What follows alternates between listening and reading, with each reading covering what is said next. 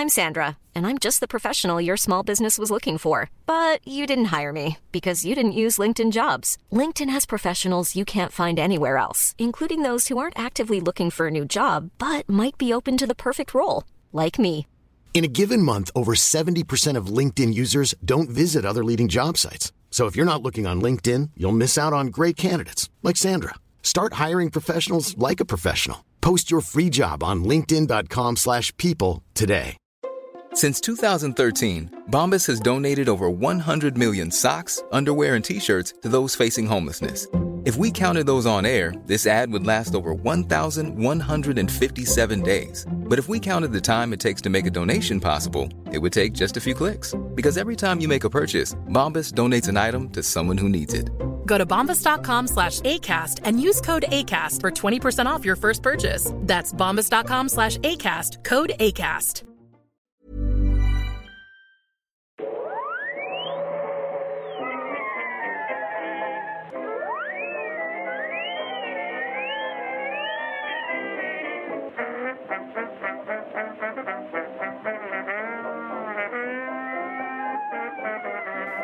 Då börjar det i stort sett bara. Hej och välkomna till Nörden jag, jag som är nörden Fabian Nordlander. Och det är jag som är jag, Viktor Engberg. Det här är podcasten i samarbete med Acast där vi pratar nördämnen, nördkultur i slags bildande syfte. Jag försöker bilda Viktor i saker han tycker om, men det vet så mycket om. Och idag är en väldigt bra dag tror jag va? Idag är en bra dag. I, i, idag, idag kan vi äntligen typ göra det, det, vi, det vi säger rakt ut att, att vi gör. Eh, som vi, vi har nämnt de senaste avsnitten, att vi inte, vi har inte riktigt levererat det vi utlovar i, eh, i vår ingress här. Så att, eh, men nu, nu gör vi det. Nu, nu kommer jag faktiskt sitta här och berätta saker för Viktor. Han, mm, jo men jag kommer komma in på om du gillar det lite. Jag tror ändå är positivt lagd till det. Eh, så det är någonting vi tycker om. Men du vet inte så mycket om det här och det, det är där jag kommer in i bilden. Det är den någonstans hela poddens premiss, så det är väl perfekt. Så Fabian, vad, vad är Mhm. egentligen, vad, hur är läget? Eh, läget, läget med mig är bra. Eh, det, det, det här, det, mitt hemliga lilla projekt eh, tar positiva steg. Peppar peppar ta i trä, be till, till eh, Gud och eh, ta i trä och allt sånt där. Eh, det, så det, ja, det går framåt. Men, men, men Viktor, jag, jag är jättenyfiken på vad som händer i ditt liv och sådär. Och det, det är ju massa spännande saker. Men, men just nu känns det lite irrelevant. För, för din ödla verkar ha gått haywire. Vad, vad är det som händer där borta? Ja, nej men, ja, ni, ni som är långväga lyssnare tänkte säga, som har lyssnat på podden ett tag, ni, ni vet ju om eh, vår Ove här. Eh, Ove är ju en tioårig skäggagam, Australiens motsvarighet till eh, Hötorgsduvan ungefär. Eh, han har ju varit relativt poppis på Youtube. Han har ju haft en del eh, framgångar och i dags datum över 3,1 miljoner views faktiskt på sina olika filmer där han äter lite olika grejer eller, eller ömsar skinn eller lite sånt. Så jag har hållit på och liksom lagt upp rätt mycket videos på honom. Han har blivit, alltså, han har blivit helt odräglig på grund av det. Han, eh, alltså, jag säger så här, det har stigit honom lite åt huvudet om man säger så. Så först skulle han ha sociala medier och sådana saker. Så ni får jättegärna gå in och följa honom by the way på att Ove Ödla. Um, han, eh, nej men han lägger upp så här, vad han gör om dagen och sådana saker. Relativt så här, eh, tråkiga inlägg egentligen. Men sen är det som alla influencers, liksom, när, när deras ordinarie kanaler växer sig så stora så att de inte kan utvecklas längre, då går ju alla sådana kändisar och gör exakt samma sak. De gör ju en jullåt eller en fotbollslåt och Ove gjorde ju det. Helt enkelt. Så han har ju nu skrivit, eller jag fick hjälpa till att skriva för att han har ju inga authosable thumbs som man säger så. Så att eh, jag fick hjälpa till att skriva, men eh, jag har gjort en, en fotbollslåt faktiskt. Som eh, heter Håller på blågult och när det här avsnittet släpps då har vi nog både gästat Nyhetsmorgon och eh, faktiskt släppt låten på diverse streaming-sajter. Så att eh, ja, nej, men om ni vill lyssna på den låten så finns den ute nu. Den, på Spotify till exempel så heter han Ove Ödla och låten heter Håller på blågult. Det, det, här är ju, det, det här är ju rätt, rätt sjukt alltså. Att, att, att Ove liksom bara gått och skrivit en låt helt plötsligt. Ja, men som sagt, jag har hjälpt till med mm, och själva skrivandet och sådana saker, texten och så. Han är inte dunders bra på att skriva överlag. Nej, så att jag har hjälpt till med texten. Men eh, det är han som sjunger, det är han som är liksom artist. Så att, eh, nej, den är, den är fet. Vi skulle faktiskt kunna göra så här, vi skulle kunna lyssna lite grann på den nu. Ja. Och ta en liten trudelutt. Ungefär så här låter det.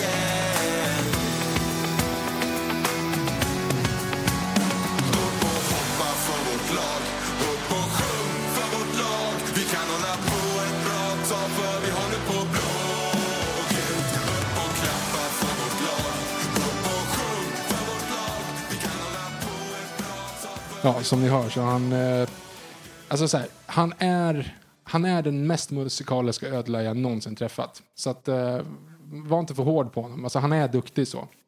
Men Så om ni typ- gillar det så får ni jättegärna lägga in det på era fotbollslistor. Liksom. Eh, Fabian, jag antar att du inte har någon fotbollslista på Spotify? Eh, Nej, nej, jag har inte det. Men det kanske är dags att, att, att ha, ha en sån där man har Vi gräver guld i USA och eh, vi håller på blågult. Så att eh, det, det kan bli en bra det är mix. bra, det, är bra, eh, precis, det, det är bra för siffrorna. Eh, på tal om det så måste jag också bara lägga ut en shout-out här. Att det är ju faktiskt via den här podden som jag har fått den här låten producerad. Det är ju tack vare Niklas Eklund, a.k.a. Nick de Prick, som är en av våra lång, eh, längsta lyssnare. Tänkte säga. Det låter lite konstigt, men han har varit med väldigt länge i alla fall. Eh, som har producerat den här låten. Så ett stort shout-out till Niklas Eklund också, a.k.a. Nick de Prick. Mhm, mhm. Men det är inte Eh, därför vi är här.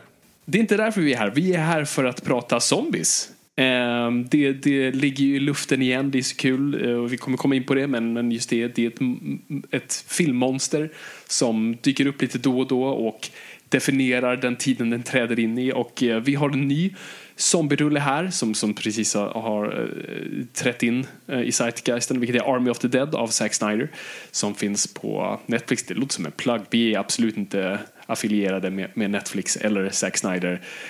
I wish. Men eh, nej, vi, vi tyckte bara fan vad coolt med en zombiefilm. Det var ju länge sedan. Så att, eh, i alla fall en stor blockbuster eh, zombiefilm. Så att eh, vi tänkte att det här, det här är ett ämne som vi har faktiskt fått väldigt, väldigt mycket förfrågningar om. Så att det kändes, det kändes lägligt. Men först Viktor, innan vi går in på själva historien kring zombies och filmografin. och sånt, Jag vill höra om din relation till zombies. Eh, jag skulle vilja säga att det är en av... Alltså, jag, vi brukar prata om cineast Fabian och cineast Viktor. Vi brukar inte prata om cineast Viktor, men det fanns ju lite, lite cineast Viktor också. Det var ju cineast Fabian som var långhårig, spelade bas och skällde på allt som hade för mycket roliga saker i sig. Och så hade vi cineast Viktor som tyckte liksom att Tarantino är ganska rolig. Så att det är ju det är på den nivån liksom, eh, när vi var 14-15 år där. Och jag kommer att, jag tror att det är 28 dagar senare och 28 veckor senare kom ganska bra under den perioden. Så man tyckte att det var liksom så här, wow, vilka fräcka filmer det här är. Och då trodde man att man tyckte om zombierullar. Eh, och sen så är väl liksom standard 1A, eller liksom första kursen, A-kursen i, i filmvetenskap, är väl liksom hitta symboliken. Och zombierullar är ju duktiga på en den typen av, liksom, det, det är ganska citationstecken lätt att hitta den symboliken i de filmerna. Så därför var ju det också lite fräckt. Liksom. Um, men eh, nej, men jag, jag är uppvuxen på att jag gillar zombierullar, tror jag. Och det är för en av de en, enkla anledningarna är att det känns som att I can do this. Eller we can do this. För vi har ju faktiskt varit så att vi spelade ju in lite filmer när vi var yngre. Liksom, och eh, vi gjorde ju lite zombierullar för det kändes som att det var enkelt. Eh, annars i övrigt, zombierelationen är ju Warhammer. Jag kommer ihåg att, eh, att var, de, det var, jag samlade ju på Orcs and Goblins så att jag hade ju aldrig Undead. Men Undead hade ju en, en, eh, ett, en, en bataljon, hette det inte, vad fan hette det, regemente som var zombies. Som jag tänkte att det här måste vara jättesvårt att måla.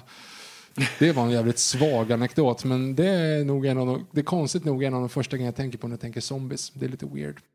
Du då? Mm. Eh, ja, eh, nej men jag, jag satt och tänkte på det. Så här, vad fan, när kom det in? Alltså jag var ju fascinerad av, av filmmonster som liten. Jag var tog för rädd för dem och det, det har jag berättat många gånger om. Av att så här, se en varulv på film och freaka ut, vilket jag inte visste var en komedifilm. Eh, uh, Who's afraid of a big bad wolf. Uh, som inte ens är en bra komedi. Men det, det var liksom, den, den förstörde mig som barn. Och det, jag med stor besvikelse hittade den. Sen bara, aha, det här var bara ett skämt. Um, så jag var mer fascinerad av liksom Universal Monster-monstren. Alltså Dracula och Wolfman och, och, och Frankenstein och de där bara drogs jag till, och framförallt Dracula. Eh, och det är väl ingen slump att jag gifte mig med en transylvan. Men, eh, men zombien eh, la sig liksom lite åt sidan. Och det var, det var, lite, det var, det var liksom punk. Det var grunge. Det var, det var de coola kidsen som hejade på AIK, åkte skateboard och hette Max. Det var de som diggade zombiefilmer. Och jag hade en kompis i, i, i låg och mellanstadiet som, som älskade sådana filmer. Jag, jag vill inte knappt knappt röra på det. Men, men, men när jag satt och tänkte så här, vad, vad, när såg jag först liksom en zombie, i alla fall då jag var medveten. Och sen slog det mig bara så här, ah, det är klart det är det här. Och det är Michael Jacksons thriller. Okej. Ja.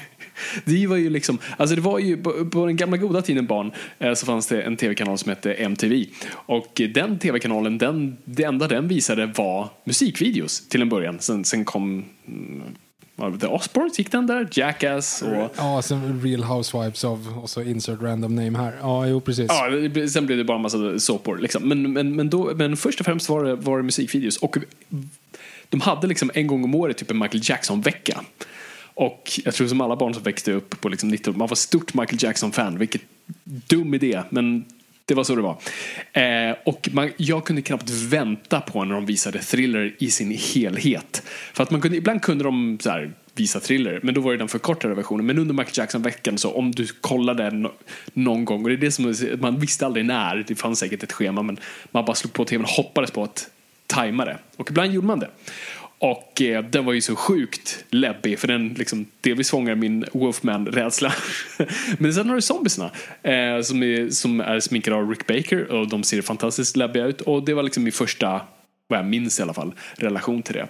Men sen är det lite som du säger Victor, jag missade helt liksom Romero-filmerna och allt sånt där. Eh, och när jag kom upp då i cineaståldern där, då var det ju 28 dagar senare. Och det kändes ju lite som, för då man, man var ju såklart medveten om zombies. Det var i populärkulturen, du visste att de bara och gick långsamt och eh, armarna sträckte rakt fram och de och, åt liksom. Det var i det kulturella vokabuläret. Så när 28 dagar senare kom så var det just att de var snabba, Eh, det, det var snabba transformationer, det var intensivt och allt det där. Så det, det kändes som punk på ett sätt. Eh, och sen blev det just den här grejen som du var inne på Victor, vi kanske ska gå in på den lite mer på djupet. Att vi har gjort en zombierulle och ehm, ni som inte följer oss på Instagram, gå in eh, Gå in dit. Jag kommer lägga upp lite screenshots och kanske lite klipp därifrån mot allas vår vilja. Men det är sånt vi gör för er. När vi är unga och dumma. Hur gamla var vi? 14, 13, 14? Ja, jag tror att vi var snäppet äldre än det faktiskt. Jag håller bara med Viktor, vi var 13, 14. Ehm, så ja, så vi, så vi gjorde ju då, vi, vi- gick på en filmskola eller sån här grejens föräldrar dumpade den på. Eh, det var ABF, Nu ABF-husets ska, ni, nu ska ni röra på er. Ni ska sporta, ni ska spela fotboll eller tennis. Åh, jag vill inte. Nej, okej, men då får ni lära er att göra film. Ja, exakt. Okej då. Vi hade gjort allt det där. Vi hade, spelat tennis, vi hade utövat aikido, vi hade gått på eh, teater och allt det där. Så nu var vi på tok för slöa för sånt. Så nu var det film som gällde. Vi var ju filmintresserade så vi ville göra sånt. Men det var ju eh, en otroligt deprimerad eh, miljö som jag inte förstår var skattefinansierad och eh, det var eh, ja, en av de värsta stunderna i mitt liv. Men i alla fall, eh, så vi skulle göra film där då såklart och eh, som man då gör när man inte har några resurser eller pengar så gör man en zombiefilm. Och vi kommer komma in på det mer. Men så vi, vi gjorde en, eh, men vi är ju såklart tonåringar så vi skulle vara ironiska också. Så, så filmen hette Night of the Living Gorbis eh, som i stort sett handlar om att det, vi är några inbrottstjuvar som bryter oss in i, vem vet vad, i ABF-huset. Fast vi sa inte att det var ABF-huset. Och eh, en får reda, någon får reda på att om man mikrar en eh, Gorby på viss minuttal så blir man en zombie. Någon har då såklart gjort det och det blir, en blir en zombie och börjar äta på folk och sen sprids det liksom. Eh, Och vi använder oss av Och sen så är det liksom en, en plocka av en och en liksom, och vi kastar på lite olika effekter. Det var storyn. Ja, och vi hade, jag kommer ihåg vi använde oss av min eh, mormors utgångna hemgjorda sylt eh, som, som fejkblod som såg väldigt effektiv ut. Eh, eh, var sjukt äcklig för man hade den i munnen och sånt där överallt. Och vi, och vi gjorde ändå lite sån här som man gör så här effekter. Man försöker så här, hur gör vi så att den, det ser ut som armen går igenom någons bröst. Jag, jag gillar att vi har gjort det här. Jag skäms över den men jag är glad att vi har gjort det. Eh, Ja, det, det är lite dubbelt för att jag menar, jag tycker att den är, den är ironisk också. Den är gjord, vi, vi, som du, precis som du sa, en tonåring kan inte göra någonting fullt ut för då är det larvigt. Så vi var tvungna att lägga in någon form av så här, ja men vi gör det här fast vi är också lite roliga. Så att liksom botemedlet för zombiesna är ju Billys pizza till exempel då också. Så hela liksom slutscenen är ju att då, jag då som överlever längst liksom dödar zombierna genom att mula dem med Billys pizza för då smälter de. Och då använder vi dessutom Ja just det, det är ju lite roligt för när du dör då så smetar de på dig lite blåbärssylt men den andra snubben som inte kände som är så här, du får dö lite värre. Och honom, han, när han blir liksom smälter av de här billigspitzerna så kommer en massa larver och jag hade ju, i och med att jag hade ödlor även då så hade jag en massa levande larver hemma. Så jag kunde ju liksom så här, vi typ dränkte honom med levande larver. Det var ju effektivt men han tyckte typ att det var kul så att, ja, ja. ja, eh, det, det, var weird. Jättedålig film, men ändå rätt kul. Um, en, eh, uh, okay, jag, ska, jag ska ha den här anekdoten och sen, uh, sen fortsätter vi med zombies. Så jag och vår vän Molgan då, som, som också var med och, och, på den här filmskolan. Vi hade då uh, spelat in en hel, hel kväll med zombies och vi hade då sminkat oss. Vi, vi såg verkligen ut som de gör typ i Dawn of the Dead. Vi var gråa och hade lite så svart runt ögonen. Liksom. Det, var, det var så långt vi gick med sminket. Det var en här klassisk Buttricks-smink. Vi hade spelat in en hel dag eh, på ABF-huset och eh, vi sminkade av oss genom bara liksom blöta våra ansikten i stort sett. Försöka bara torka bort så mycket som möjligt. Och så efteråt skulle vi gå till eh, 7-Eleven och köpa någon liksom, calzone. Och när vi stod där då, då, då ser jag att två av min klass snyggaste tjejer var där också. Och man bara shit, fuck. Alltså jag är ju också en, alltså en supernörd. Jag, liksom, jag kan knappt prata med de här. Men de ser mig och Filip. Så de du, kom ni, ju... ni har ju, för, er som har, för er som har sett um, Inside Out så är ju den scenen väldigt verklig. Det här i, i post-credit eller credit-sekvensen när det kommer fram några tjejer då till, eller en tjej då till, till en snubbe och så zoomar de in hur hans liksom, de här känslor är inne i huvudet och det är bara kaos. Det bara sprutar, det är bara en stor röd girl, lampa. Så, girl. warning, warning har vi sagt. Eh, ungefär så. Det är en ganska målande sekvens. Ja, verkligen. Det var typ så det var. Eh, och vi pratade aldrig liksom i skolan, men de såg mig utanför skolan och sa ah, Fabian, hej! Och så tittar de på mig, tittar på Molgan och så bara, har ni sminkat er? Och alltså, vi har ju, alltså, så när vi då har torkat bort det här sminket väldigt slarvigt så ser det bara ut som vi har kajal kvar. Alltså vi ser ut som de sämsta emosarna på plattan. Eh, och det ser ut som vi har gjort en effort. Och det finns ett genomgående te tema i tonårsfabian är att när han känner sig pressad i en viss situation istället för att säga så, så här skulle varit svaret. Åh, har ni sminkat er? nej, nej vi, håller på, vi håller på att spela in en ganska ball film faktiskt. Vi har, vi har spelat zombies och äh, vi, har gjort, vi har lekt med ganska coola effekter med, med blod och sånt där. Så vi, äh, vi bara kastar lite vatten i ansiktet. Nu ska vi käka pizza. Hur, hur är läget med er? Det var inte det jag sa utan spola tillbaka. Ah, äh, har ni sminkat er? Klipp till Fabian. Någonting som jag återkom till att jag sa i pressade situationer, vilket då bara lånar till att personen som ställer frågan bara tänker ut alla jävla weirda konstiga saker jag försöker ljuga att jag inte har gjort. Eh, vad är det för konstiga fetischer de håller på med? Vill han vara en emo på fritiden? Vem är den här lilla blonda killen bredvid honom? Allt det där. Som också är sminkad. som också sminkad och ser vettskrämd ut. Totalt katastrof. Och eh, vi pratade inte så mycket mer efter det och vi fortsatte inte prata med varandra i skolan. Och eh, det är sånt där, du vet när man står i duschen och man bara FUCK! Det är en sån situation. Hur som helst, det är inte därför vi är här. Vi är här för att prata zombies.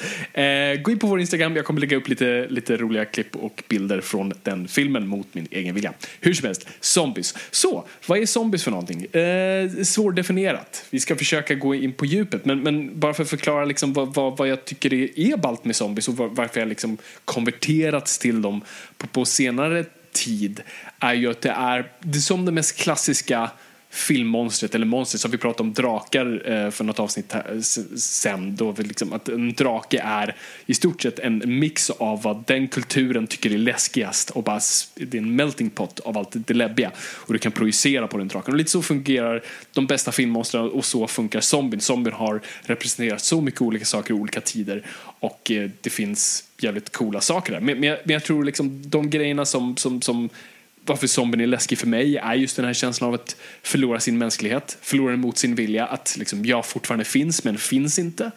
Eh, att, alltså som i 28 dagar senare, att jag blir biten och sen så är jag någonting annat. Jag vet inte, finns jag kvar där inne eller är jag helt borta? Var, liksom, eller har hela min personlighet förändrats? Det är en läbbig grej. Det finns en form av memento mori-aspekt i det, alltså en påminnelse om det. Det är därför zombie någonstans finns också, för att påminna oss att vi alla kommer dö, alla som någonsin har levt kommer dö, eller har dött och alla som kommer leva kommer dö. Och det är på något vis en påminnelse om det. Um, och sen tror jag också liksom att vad jag gillar med zombien också är att en zombie i sig är inte läskigt utan det är mängden zombies som är läskiga. Alltså det, det är på något sätt liksom den här uh, flockaspekten av det. Och det är lite så att vi kommer komma in på i, i, i Dawn of the Dead att så här, några få zombies säger liksom det är lugnt, det är inget problem. Men så fort de blir många blir det ett jätteproblem. Och det finns just mycket du kan, du kan läsa in i det också vi, vi kommer komma in på. Och sen finns det också en, alltså, som jag tror det är, zombies den senare tiden har varit lite den här wish fulfillment aspekten av att vad skulle jag göra? Just zombie-apokalyps-aspekten av det. Som är en väldigt ny grej. Att säga i en zombie-apokalyps, vad gör jag för någonting? Vem är jag i den här situationen? Och vad, vad, hur skulle jag agera? Vad, jag tror vi alla har en sån plan i sitt huvud. En sån här Eh, get out of town-plan. Bara så okej, okay, vad är det första jag gör? Det är en sån här grej som är kul att tänka på innan man ska gå och lägga sig. Okej, okay, så att äh, jag ska inte ta E4 för den skulle vara packad. Så jag skulle åka där. Ska jag ta en bil eller ska jag... Såna här grejer. Så att um, det, det, det är de grejerna jag gillar med, med, med, zombies. Men vi kommer komma in på, på de grejerna också. Men, men Viktor, först skulle jag vilja fråga dig. Vilken är den första zombien Uh, ja, du. Alltså... Eller vem? vet jag inte. Tänker du film eller tänker du liksom allmänt? Allmänt. Nej, jag, jag, vet inte. Det har ju funnits, det finns ju sådana här getingar typ som lägger ägg i skalbaggar och typ den larven alltså typ styr den skalbaggen sen när den föds. Det är ju en zombie som har funnits i x antal tusen år i evolutionen men men i svensk kontext, eller i, i mänsklig kontext vet jag faktiskt inte. Jag ant, alltså, Night of the Living Dead är väl första liksom, i filmkontexten, trots att det inte ens pratas om zombies det pratas om ghouls egentligen. Va? Mm -hmm. Men jag vet faktiskt inte vad som är första zombien. Ja, den första, första zombien, det är väl egentligen inte det, och säkert om man kollar på massa kulturer, men, men den första zombien är äh, Lazarus. Som Jesus återuppväcker från de döda. Eh, det kommer jag... Tom Hardy alltså. Vad sa du? Tom Hardy alltså. Eh, va? Nej, men han kom ju ur. Eller han, han hjälpte barnet att komma Han hjälpte Talia att komma ur och sen så ja. kommer han ur på något sätt också. Fast just det, jo för han måste ju komma ut på något sätt sen. Men jag ja. tror man ser aldrig honom klättra ur va? Nej, det gör man de, de, Den detaljen försvann lite där. Men vi, vi utgår mm. från det. Eh, nej, men det är en sån här, det, det är en sån här klassisk grej. Liksom, vilken var den första zombien? Då? Många pratar alltså, Jesus är den första zombien. Eh, för det kommer jag eh, eh, John Landis pratade om i sin bok Monsters. Och sen blev han korrigerad. Så i, and, I andra utgåvan så ändrade han det till Lazarus. För det är faktiskt Lazarus som återuppstår från de döda först. Eh, det är ju tekniskt fel. Men det finns en rolig aspekt av det. Och sen är det ju en ironisk grej med att Jesus äter mitt kött och blod. Så det finns lite kannibalism i det också.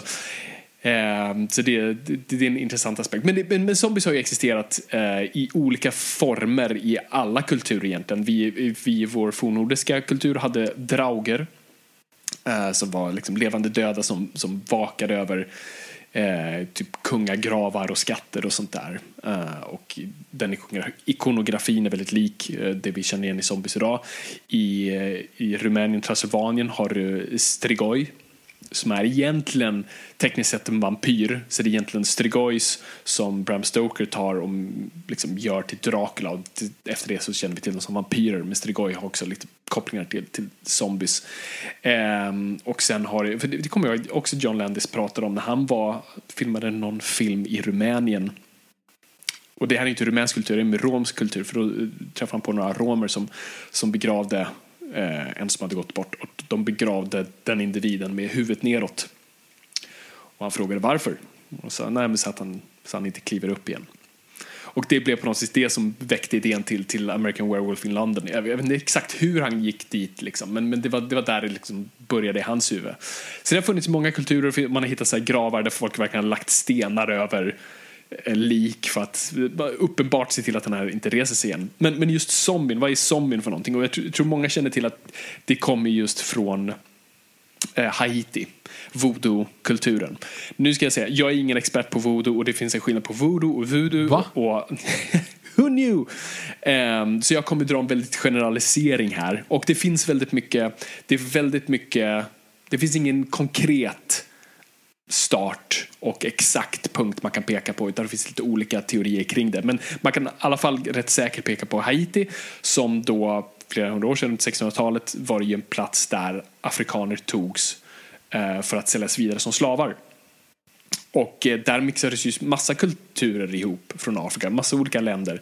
Och eh, de tog med sig sina religioner och det blev på något sätt en melting pot som blev voodoo, voodoo och allt det där. Och lite mixat av kristendom också.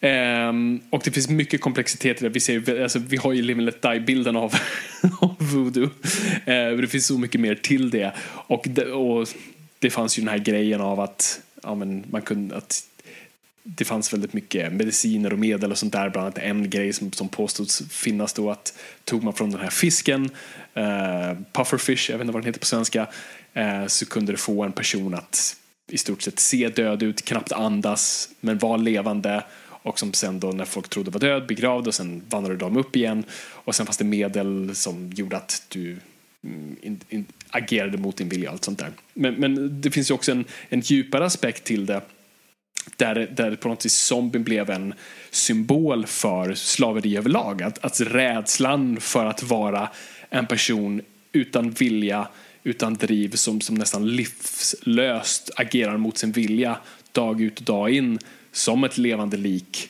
som bara väntar på att få dö och utför bara ett arbete. Det finns också en teori kring att det var eh, slaveriägare som på något vis infusade den här mytologin för att problem, problemet för dem då, slavägarna, var att, äh, mörkt, men att alltså, många slavar begick självmord äh, av förklarliga skäl. Och en lösning då för att inte folk skulle bara ta livet av sig höger till vänster var att skrämma folk med att nej men om du dör, om du begår självmord så, kom, så är det inte en korrekt död, inte en riktig död och du kommer då återuppväckas som en zombie. Och själva zombieordet finns det också massa olika meningar från massa olika kulturer i, i många olika afrikanska språk. Eh, det, zombie är ett ord för en, en viss ormgud. Det finns en översättning som är levande död och eh, ett annat eh, översättning är fetish. Och, så, det finns, så det är lite just den här melting pot-aspekten till zombies som finns i, på Haiti. Eh, men den finns där och det, det är liksom för västvärlden så, så, så, är det ingenting vi liksom känner till. Det är inte förrän USA ockuperar Haiti när det blir den amerikanska ockupationen där och en journalist åker dit som en liksom halvpackad womanizer som, blir, som är fascinerad av det okulta. Går dit och börjar studera eh, voodoo-religionen och kommer tillbaka till USA och skriver en bok som heter The, Mag The Magical Island där han då såklart så här förskönar, eller förskönar, han gör det, överdriver det och gör det... Exotifierar. Exakt, och gör det väldigt juicy juicy och det blir en slags grej då, zombies, wow, fan vad coolt det här är en grej. Och Hollywood hakar på det ganska snart. Så den första officiella zombiefilmen som jag har förstått är White Zombie från 1990, 1990, 1932. Men Bela Lugosi, den, den ungerska stoltheten i, i huvudrollen, eh, typ ett år efter han gör Dracula. Och den kommer i hela, i liksom, i hela denna monster eh, Monster Madness, alltså runt Dracula, Frankenstein och alla de där filmerna så, så kommer den här. Eh, och den får inte samma genomslagskraft som, som de andra monstren men det finns en fascination med det. Just det här det okulta och på Haiti. För det är då också de här filmerna, så det är White Zombie och uh, I Walked With A Zombie som kom tio år senare. Så det är de två stora zombiefilmerna runt den tiden som just handlar om människor som åker till Haiti och upptäcker den här religionen och hur mm, obehaglig och okultiverat det är och allt sånt där. Och eh, det, det, är en effektiv grej, men, men det är absolut inte zombies som vi kände igen. Det är mer människor som, som är under en slags eh, förhäxning. De agerar mot sin vilja eller är döda som återupp, återuppväckts. Eh, men de, de, det är inte, de äter inte människor, de, det, det är inte de här klassiska troperna vi känner till som. Det är egentligen bara ordet zombie och levande död. Det är egentligen det de har. Och eh, det leder oss ganska bra till då att typ 20 år senare, 25 år senare att eh, en liten film kommer och i stort sett definierar genren, ordet, monstret för all framtid, vilket är Night of the Living Dead av George Romero som kom 1968. Och eh, den du... Samma år för övrigt som eh, Åsa-Nisse i agentform kommer ut när Snoddas gör sitt sista eh, framträdande faktiskt på vita duken. Det... Jag kommer inte rätta dig på den. Men tack ändå. Eh, eh, Night of the Living Dead är eh, i stort sett det vi kategoriserar idag som den, den, den, den, den första riktiga zombiefilmen. Ironiskt nog, lite som du nämnde i starten där. Eh, ordet zombie nämns aldrig. Det är aldrig utsagt eh, zombies. Poängen är inte att det är zombies utan eh, George Romero egentligen gjorde en rip-off på hans favoritbok vid det laget, vilket var I'm Legend. Så egentligen, det tekniskt sett är det vampyrer, eh, fast utan de klassiska vampyrtroperna. Och just att de åt andra människor var mer aspekten av att så här, han tänkte så här, vad är det värsta man kan tänka sig? så här, kannibalism, okej okay, vi kör på det. Eh, men det du också har där just smittaspekten av det med att så här, blir du biten så blir du en av dem, allt det där. Men, men där är just, Men- förlåt? Mm. Det är ju inte riktigt så i den. Jag tänkte på det nu. Det är ju inte, du dör om du blir biten. Det, det stämmer. Just det, ja, Men korrekt. du blir zombie oavsett hur du dör. Just det är det det. Mm. som är grejen ju. För det är ju någon sån här skit i, i, eh, i atmosfären typ. Alltså jag fattar aldrig riktigt det där. Jag, jag, förstår, jag förstod inte riktigt vad det faktiskt de pratade om. Mm. För som jag förstod det så var det typ en speciell strålning i atmosfären som gör att alla Som- som, dör Yes, som du, de återuppväcks igen. Och samtidigt så råkar det sammanfalla då med att om du blir biten av en sån här ghoul Mm. så är de så pass liksom, de för på en smitta så att du dör. Och sen då naturally så vaknar du upp igen för Mm. att, på grund av det andra. Men det finns egentligen ingen korrelation mellan att bli biten och bli en av dem redan då. Mm. Nej, du, korrekt där. Eh, nej, för det är ju en fascinerande mytologi där. Det är inte ett virus, det, det är inte ett experiment, Eh, det, är inte, det är inte religion, det är inte, utan det det pratas om i starten av, av den filmen då är att en eh, är en satellit eller en, någon, någonting kommer från Saturnus och tar med sig vad det här nu än är. Och, folk, och det väcker de döda. Det är i stort sett allt vi vet. Och storyn är väldigt simpel. Alltså för det här är ju en riktigt låg, låg budget. Jag tror den gjordes för 6 000 dollar. Eh, för det var George Romero som var trött på att göra reklamfilmer och klippa ihop ny, nyhetsreels. Så bara fan, alltså kan inte vi göra en film? De var liksom i Pittsburgh. Det fanns ingen ingen form av industri där när det kom till filmskapande. Men han hade liksom kameror, han hade tekniken, han hade personerna. Bara, fan ska vi inte göra det? Och bara lokal, lokala polare bara, ja vi kör. Ehm, Upp, uppmärksamma att du sa personerna och inte skådisarna. Ska till. Exakt, det var, var inte mycket skådisar i den här filmen. Men ehm, och, och, och de gör den här filmen liksom för att, det- för att det är det de kan. Och det är lite den här klassiska grejen. När du inte har mycket medel och eh, när du ska göra allting helt själv, då går du att göra en skräckfilm. För det är också det som kan generera pengar. För det är det som folk går och ser. Ehm, och det finns ju den här, som Evil Dead, den här väldigt balla och härliga filmskaparglädjen i den. Alltså ser du den här filmen, och jag rekommenderar verkligen alla att se den här filmen, är att, att du får, alltså, du får ju verkligen så här, fan, jag ska bara, jag ska bara jag måste bara gå ut och filma någonting. Jag ska bara ta min iPhone, gå till en stuga och filma någonting. Och jag älskar sånt. Vad, vad tyckte du om den här filmen Victor? För du hade inte sett den här förut. Nej, jag har inte sett den här. Jag tycker att den var bra. Alltså, det är ju ungefär som du säger där. Det är väl kanske möjligtvis det som är den stora styrkan. Det är ju att den är, den är väldigt simpel. Alltså, men men det, som, det som gör den simpel gör den ju också bra. Alltså, eller genialiskt vill jag inte säga för att så bra är den inte. Men, men det är ju liksom ett de uppfinner en hel genre och precis som du pratar om med Blade Runner till exempel. Man kan inte se Blade Runner efter man har sett Star Wars Episod 2 för att det är orättvist. Och på samma sätt så, så var det lite konstigt för jag kollade den här och Armor of the Dead back to back. Och det är lite så här, oj, det, var lite skillnad i tempo. På, åt båda hållen var det, det var negativt för båda filmer kan jag säga. Ehm, nej men det var, det var ändå en, en skarp film där jag på något sätt, det man skämtar om med ehm, skräckfilmspersoner är att de alltid begår dåliga beslut. Alltså så här, Scream har en hel grej om det. Liksom så här, ja, men gå inte ner i källaren. Liksom, säg inte att Ja. du ska komma tillbaka snart. Och så liksom som de väljer, Scary Movie har ju det skämtet också. Liksom, så att du försöker ta dig ut genom hundluckan istället för att gå genom en stora. Eller tar liksom en banan istället för en kniv. Alltså det är ju ett skämt. Men i den här så tycker jag nästan så här, alltså, du, har du sympati för någon karaktär? Alltså det är också svårt att se det här med våra ögon, så pass moderna som vi är. För jag menar, alla karaktärer är stendumma. Alla är totalt korkade, verkligen. Alltså, de begår liksom... Du har ju huvudpersonen liksom som, som försöker få det här liksom och, och, och inte Barbara då i, i starten utan, utan hennes eh, medskådis. Eh, så man tänker först en ganska sympatisk så här, logisk karaktär. Men så går han ju och så här, släpar omkring henne så bara.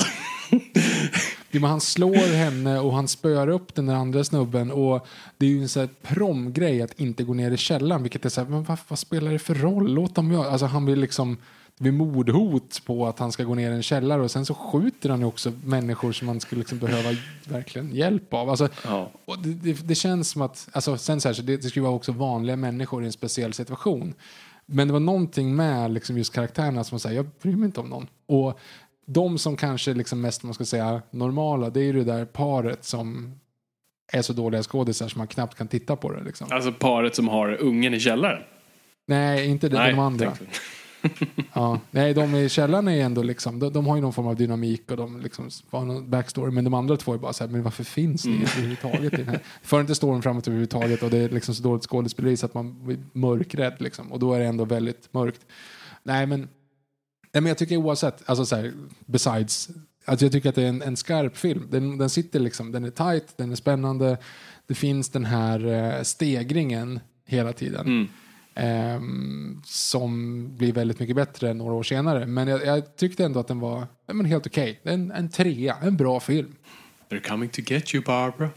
Nej, men jag, jag diggar den. Just, också, just mycket för den här filmskaparglädjen i det. Att man får känslan av att jag vill gå ut och göra en film nu. Um, så det gillar jag. Och att de med de få resurserna de hade ändå gör en film som vi pratar om nu, 2021. Liksom. Man hade en sån stor inverkan på flera olika plan. Och eh, nej absolut, alltså skådespelandet kan, kan knappt kallas skådespel. Eh, den är inte särskilt bra skriven och allt sånt där. Men, men den har just liksom som du säger, det finns en, den kommer med en otrolig känsla och just den där doom and gloom aspekten av det känns liksom väldigt äkta och just hur den är filmad känns väldigt, alltså lite som nästan 28 dagar senare gör senare med DV-kamera, Alltså det känns rått och det känns som att du är där verkligen. Och eh, det, den är väldigt klaustrofobisk på så vis. Eh, jag gillar den, jag gillar att slå på den. Det är liksom en, en, en, en, nice film tycker jag. Eh, med, med alla dess fel. eh, och så gillar jag, och slutet är ju väldigt mörkt och det är väldigt så här, oj shit, de, de gjorde det. Ehm, och det är ju, Spoilers. ja, jag kommer inte säga exakt, eller jo, jag kommer nog säga, så, så här, jag spoilar en 60 år gammal film nu. Eh, Ja, en, en, dessutom en zombiefilm som alltid slutar typ likadant. Alla Ja, zombiefilmer. nej, men för det, det är ju en viktig aspekt i slutet som, vi kan prata om. För det som är ganska coolt med den här filmen var ju just att så här, en genre som egentligen startade i ganska liksom, full-blown rasism eh, där, där svarta individer eh, är liksom själlösa zombies eh, som äter den vita mannen. Och nu har du här en svart man i huvudrollen eh, som är liksom aktiv och agerande och, och filmens stjärna på så vis. Um, och det har ju, det är ju liksom, har ju på något vis fått den här filmen att verkligen leva vidare. Att de sociala kommentarerna den här filmen har som George Romero väldigt ärligt har sagt så här, vi visste inte. Han var bästa snubben för jobbet. det var ingen liksom mening i det. Liksom att nu har vi den här svarta mannen som var väldigt ovanligt då liksom, i huvudrollen, i en stark huvudroll. Uh, och det, det balla och det tragiska är att han dör på slutet, han blir skjuten av de här rednexerna. Uh, eh, och det ser ju ut som, och bilden absolut påminner väldigt mycket om så här lynching-bilder fr- från den tiden och, och tidigare. Så, så det, det väckte ju väldigt mycket liksom så här, wow, det här är en social, liksom tar upp sociala frågor och, och dealar, handlar om rasism. Här har den svarta mannen i huset Eh, så försöker bara stå upp för sig själv och den vita mannen försöker bara liksom slå ner eh, dörren eh, och ta honom. Och till slut gör de det. Och det är inte monstren som gör det utan det är de vanliga människorna. Och är de monster möjligtvis? Allt det där. Och det, det är en cool aspekt till det. Och jag, jag, jag, men jag gillar ju, och det är det här jag på något sätt älskar med film av att så här, George Romero var inte här alls. Alltså, roll, rollen var skriven för en vit redneck-truckförare. men alla de testade var typ skit och så kom den här killen och de bara, ah, det är nice. Men han ville inte spela redneck och truckförare utan han ville vara mer en, liksom en, en, en scholar, eh, ha lite mer patos. Och jag sa, ja ah, fine, kör på det. George Romero var väldigt mycket för ta in andras inflikar och tips i Dawn of the Dead så visade han budgeten för Fedex-snubben. Liksom- eh, han, var in för, han var för allas input. Ehm, men trots det så har folk kunnat läsa in de här sakerna och det gör ju inte det mindre sant. En, en annan cool aspekt, eller cool aspekt, men, men som på något sätt bara stärker det när, när de skulle då, när filmen var klar och de skulle visa den och på den här tiden så bara testade man massa saker. Så de satte sig i en bil och åkte till New York och sa vi, vi, vi, vi kommer med den här filmen och vi, den biograf som vill ha den får den. Liksom. Och när de satt i den bilen på vägen till New York så hörde de på radion på nyheterna att Martin Luther King har blivit mördad. Så att eh, alltså, det var ju verkligen, den var, det är en sån här film som släpps i en perfekt tidpunkt i USA där det är så polariserat och väldigt liksom, ja, mörkt liksom, på, på många sätt och vis. Och eh, alltså det, det, det, det, egentligen, det är allting runt filmen snarare än själva filmen. Eh, men det är ju filmen, så det kan man inte ta ifrån det. Så jag rekommenderar folk att, att, att, att se det. Men liksom verkligen, eh, ta det för vad det är. Liksom. Det, det är människor, halvdana skådisar som ingen vet hur en zombie rör sig. Det är det som är lite kul där också. Så det finns inte det här vokabuläret. Alltså, om någon skulle säga till dig idag, så här, gå som en zombie. Så, ah, men jag har, alla har en zombie walk. Men det fanns inte här, utan man ser att alla bara testar saker. Eh, och det är liksom, de ser väldigt intressanta ut. Men um, liksom, det första zombie vi ser där på kyrkogården ser mer ut som Lurts eller en vanlig snubbe i, i kostym. Ja, det är bara en vanlig kille. Ja, ja precis.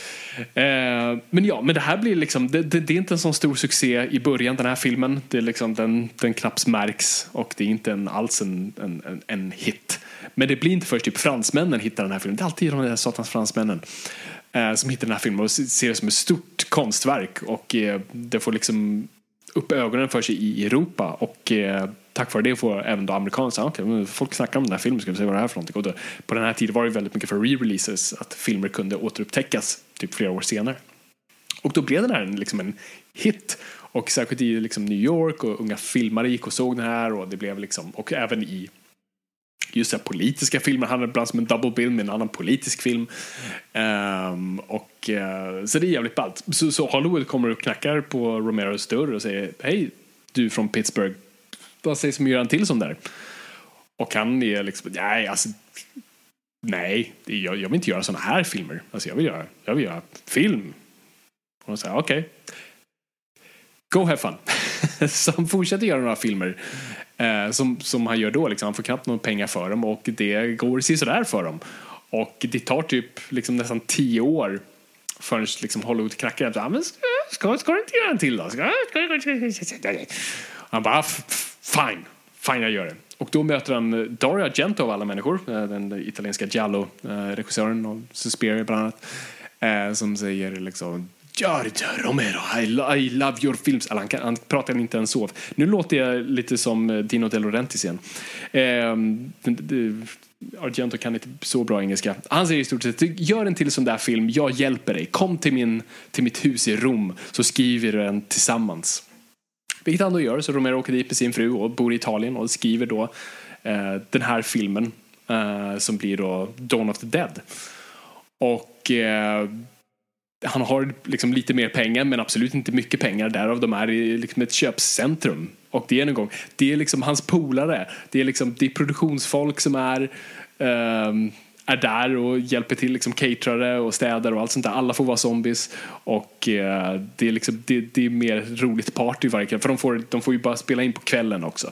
Så att på, på dagen är det vanligt köpcentrum och på kvällen så, så stänger de ner så de, från sju till sju så fick de göra i stort sett vad de ville. Och det ser man ju, de får göra i stort sett vad de ville där. Köra in med motorcyklar och massa jävla grejer. Och de är i stort sett bara jättekul. Och som Romero, som jag sa förut, liksom, visar Fedex-killen såhär, kolla här är vår budget, vad tycker du om den? Um, alla får liksom vara med och, och, och spåna idéer och det är väldigt improviserat alltihop och Romero var väldigt mycket för att Sådär, jag, jag löser det i klippningen. Jag skjuter hellre liksom, så mycket jag bara kan och så löser jag det sen. Och det är väl det som, alltså, Dawn of the Dead, eh, man kan säga mycket om det, men strukturen är inte mycket av i den.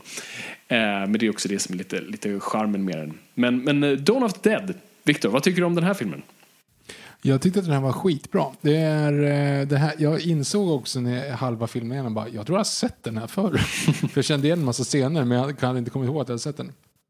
Alltså, utifrån hela den liksom, stora zombie, alltså, alltså vad är en zombiefilm så är du ju här det som man ska koka ner det till för mig. Liksom. Eh, det är eh, ett, ragtag team som eh, ska överleva i en ogästvänlig plats och använder miljön för sin egen gagn.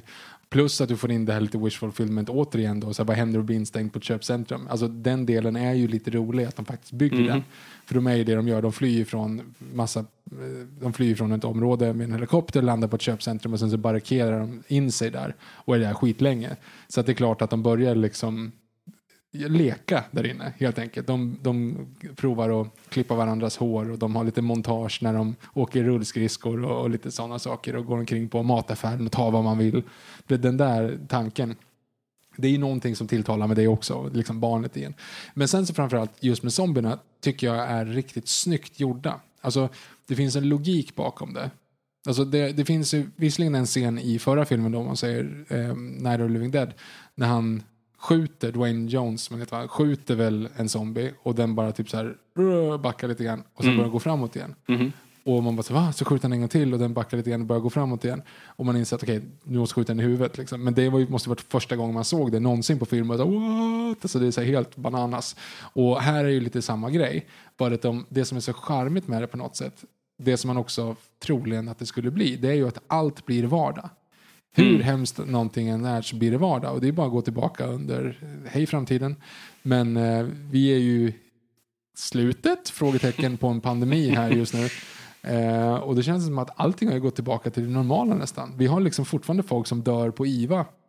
Men vi går ner och käkar glass längs eh, vattnet här liksom, och tänker att eh, liksom, det, gör det, du. Men det är ju inte över. Men det, allt, för alla så känns det som att ja, men nu är vi ute ur faran. Nu är det inga konstigheter längre. Liksom. Och även mitt under värsta brinnande pandemin så var det ändå liksom, kolla vad roliga kattfilmer det här var och det trendade liksom, Tiger King trendade och man höll på att liksom skämta om det. Alltså, det blir vardag. Hur hemskt det än är så blir det vardag. Och det är lite grann det här också, för de har noll respekt mot zombierna. Och det är tycker jag nästan den roligaste aspekten av det. För det första är zombierna ganska roliga, så det är mycket man kan hitta. Hon, ena huvudpersonen där blir ju jagad av en Hare Krishna-zombie till exempel. Vilket är väldigt roligt. Alltså bara för att det är så här, ah, okej, jag förstår vad det gör. Men, eller nej, jag förstår inte alls vad det gör, men det är bara tack. Liksom. Tack för att han inte bara ser vanlig ut, det är roligt. Och det är en nunna, en En nunna, zombie-nunna. ja. Liksom. Och också liksom bara så här, men ja, ja, okej, jag fattar. Kostym, kostymnissarna har liksom bara, ja, ja, men det här, är, det här är kul. Jag förstår inte logiken i det, men det här är kul. Kör bara liksom. Och det tycker jag är en väldigt kul aspekt med hela filmen. Att det finns en extra del, de inte bara är skitläskiga. Utan ofta är de inte alls läskiga. För att de är så pass långsamma och de är så pass få så det är ingen fara. Det är bara när du blir överraskad eller när de blir många som det blir en skräckaspekt. Och det är väldigt dubbelhet i det. Jag gillade verkligen filmen. Kul. Ja, jag, jag, jag älskar den här Safan. Jag kan bara förklara först vad den handlar om för den som, som inte vet. Så det, så det handlar om, eh, vi, vi öppnar filmen eh, i en nyhetsstudio där det är totalt kaos, där vi bara får höra liksom, fragment och de döda lever, de döda vandrar och vi, vi förstår inte varför. Eh, och eh, vi ser en helikopterpilot och, eh, som jobbar på stationen med då sin tjej och de, de tänker dra därifrån. Och från där så möter vi ett SWAT-team som håller på i är ett miljonprojekt i någon stad i USA och bara mejar ner zombies som har då manifesteras då i, i det här eh, miljonprojektet då med massa utsatt folk.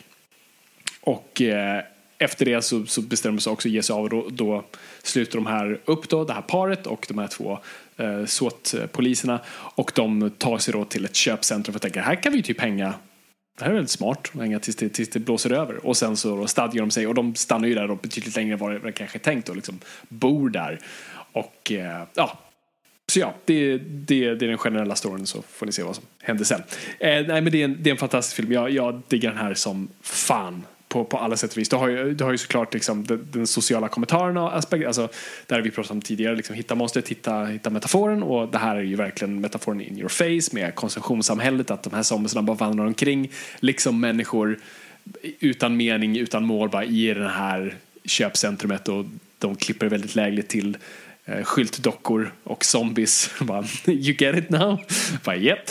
Eh, och det, det är ju liksom, det, det, ja, det är vad det är. Eh, men det, det är coolt, jag, jag diggar det. Och jag, jag gillar verkligen liksom för mig känns det på ett konstigt sätt som det här är typ den verkligaste zombiefilmen. Och det är liksom det du säger, jag, det du sa där verkligen sammanfattar det bra för att liksom hur saker så snabbt blir normalt. Um, jag gillar kaoset i starten för det är säkert så det skulle varit. Och, just så här, folk bara, och kaos är inte folk sliter varandra cykeln, kaos är folk bryr sig inte längre. Folk bara släpper det de gör, det är liksom, nej, det är varje man för sig själv, jag skiter i det här, jag förstår inte vad som händer och man fryser nästan lite till bara. Så här, jag, jag, jag, orkar inte ens bry mig. Eh, och sen gillar jag i då själva gallerien att det är inte det här som man tänker att det skulle vara superactionfilmen där och så här, vi måste döda alla zombies, vi måste här, vi måste liksom blah. Utan det är så här, okej okay, vad gör vi rent logiskt? Ja, vi borde ju ta bort zombiesna här, okej, okay, vi borde fixa det här, så, ja, nu har vi dödat dem, så här, hmm, det är inte så bra om de ruttnar här så vi måste städa efter oss. Det var en montage när vi städar efter zombierna. Och det spelas inte som komik. Det spelas inte heller som fullt allvar utan det spelas för vad det är. Och det är vardag för dem.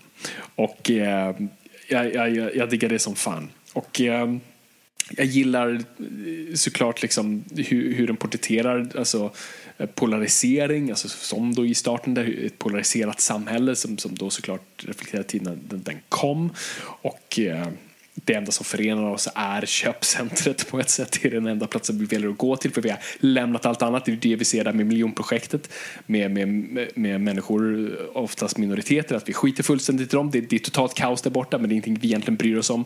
Vi bara mejer ner dem. Eh, det där med att skjuta huvudet, they, they took it literally där. Eh, du vet scenen. Och ehm, eh, och jag, jag gillar, liksom, sminket är ju intressant. Uh, Tom Savini uh, träder ju in här. Uh, jag tror det här är typ det första han gör. Alltså, Tom Savini är en legendarisk sminkör i Hollywood. Och ser ni en bild på honom så, så känner ni igen honom. Han är med i filmen också. Han är motorcykelsnubben med pornstash som gör väldigt mycket av stunsen. Jag kände igen honom någon Ja, han har Dusk till Dawn kan jag tänka mig att du har sett honom i. Mm. Eh, så han var liksom stuntsnubbe, eh, sminkör och massa andra grejer och skådis, väldigt bra skådis och gjort väldigt mycket och sminkat väldigt mycket och det här var hans liksom första riktiga gig och eh, han försökte hitta på alla de här lösningarna och det var ju lite såhär first rookie mistake var såhär, hur gör vi zombiesarna? Så, ja men vi ska göra ganska många och hur såg de ut i förra filmen? Så, ja, det var ju svartvitt så alltså, vi gör dem grå. Så här, vad han inte fattade då är så här, om grå är typ den sämsta färgen på film. För att grå kan bli blå, det kan bli grön, det kan bli lila, så det kan vara liksom alla färger. Och det är väldigt svårt att hålla en kontinuitet på det. Eh, så de ser ju ut som vanliga människor, men det ser lite ut som vi sminkare i ehm, eh, Night of the Living Gorbis. Ehm, det är lite så de ser ut, men det finns väldigt coola, innovativa just eh, gag så att säga, alltså så här, hur de mördar zombiesarna. Det är där han verkligen fick skina. Och där finns det rätt coola effekter som han ändå hittar på. Alltså mycket hur man reversar filmen och såna här, ja, hur de får splatter-effekter och sånt där. Och det finns när de verkligen mm, tar isär en person. Väldigt innovativa grejer som är eh, asnice. Eh, jag, jag, och jag gillar karaktärerna. Jag gillar att de är liksom väldigt chill över alltihop och eh, hur de hanterar vardagen känns väldigt realistiskt. Det är som en socialrealistisk sommarfilm fast väldigt rolig samtidigt. Alltså har ni inte sett den här filmen, gör det. Alltså det jag, jag tycker det är ett, ett mästerverk. Eh, trots att den är, väldigt, den är konstigt strukturerad, den gör väldigt skumma val ibland. Men det är samma sak där, det är just den här kärleken till filmskapandet. Så, så, ah, okay, så vad gör vi nu då? Så, ah, vi har en pie-fight mitt i filmen med zombiesna. Det vi bara liksom kasta pajer i ansiktet på zombies för att vi kan. Uh, och nu ska vi så här, nu har vi motorcykelkruttar som åker in i köpcentrumet och bara går runt och mejar ner zombies för att vi kan. Och vi har, jag känner en kille som har motorcyklar och motorcykel, vi tar in dem. Så, ah, fan vad kul. Um, och uh, det finns något bara så rent med den här filmen. Så det, det har ju liksom, absolut, det har, det har en tung, det har en tung liksom, kontext om du så vill. Liksom, du kan hitta massa saker i den men det har också en väldigt lätt film. Så det finns nej, massa grejer. Och det, liksom repliker som sitter i, som verkligen sitter så inpräntade kvar i huvudet. Just den här väldigt kända repliken When, when hell is full the dead will walk the earth. Som verkligen, det är typ den enda förklaringen till vad det är som händer. För här vet vi absolut inte varför zombierna ens finns. Och det enda en av karaktärerna säger så här, jo, min farfar pratar om att liksom, när helvetet är fullt så kommer de döda av andra. Och det är, så här, är det det där? Vem vet? Men det, men det är skitsamma ändå. Eh, och jag gillar också... Men är inte det här en uppföljare på Night of Living Dead? För i så fall har du förklaringen i förra Ja, filmen. att men det är väl typ det. Och det är väl lite halvsagt att den här Dead-trilogin är på något vis samma, i samma värld. Så att det, det är typ tio år mellan varje film. Men, eh, men ja, men, men jag gillar att det är ändå osagt. Um, sen också bara på tal om replik, jag gillar också uh, This was an important place in their lives. Alltså just lite att så här, varför zombiesarna tar sig till köpcentret för att de vill vara där. Det är, liksom, det, är det, de, det finns någon form av mänsklighet kvar och det här var en viktig plats för dem. Och där är liksom kommentaren igen. Och, och som sagt, och wishful fulfillment. Liksom man, man kan verkligen leva sig in i den filmen. Liksom, vad skulle jag göra om jag hade helt kö- köpt om, om jag som bor nära Mall of Scandinavia så hade jag det för mig själv. Vad skulle jag göra?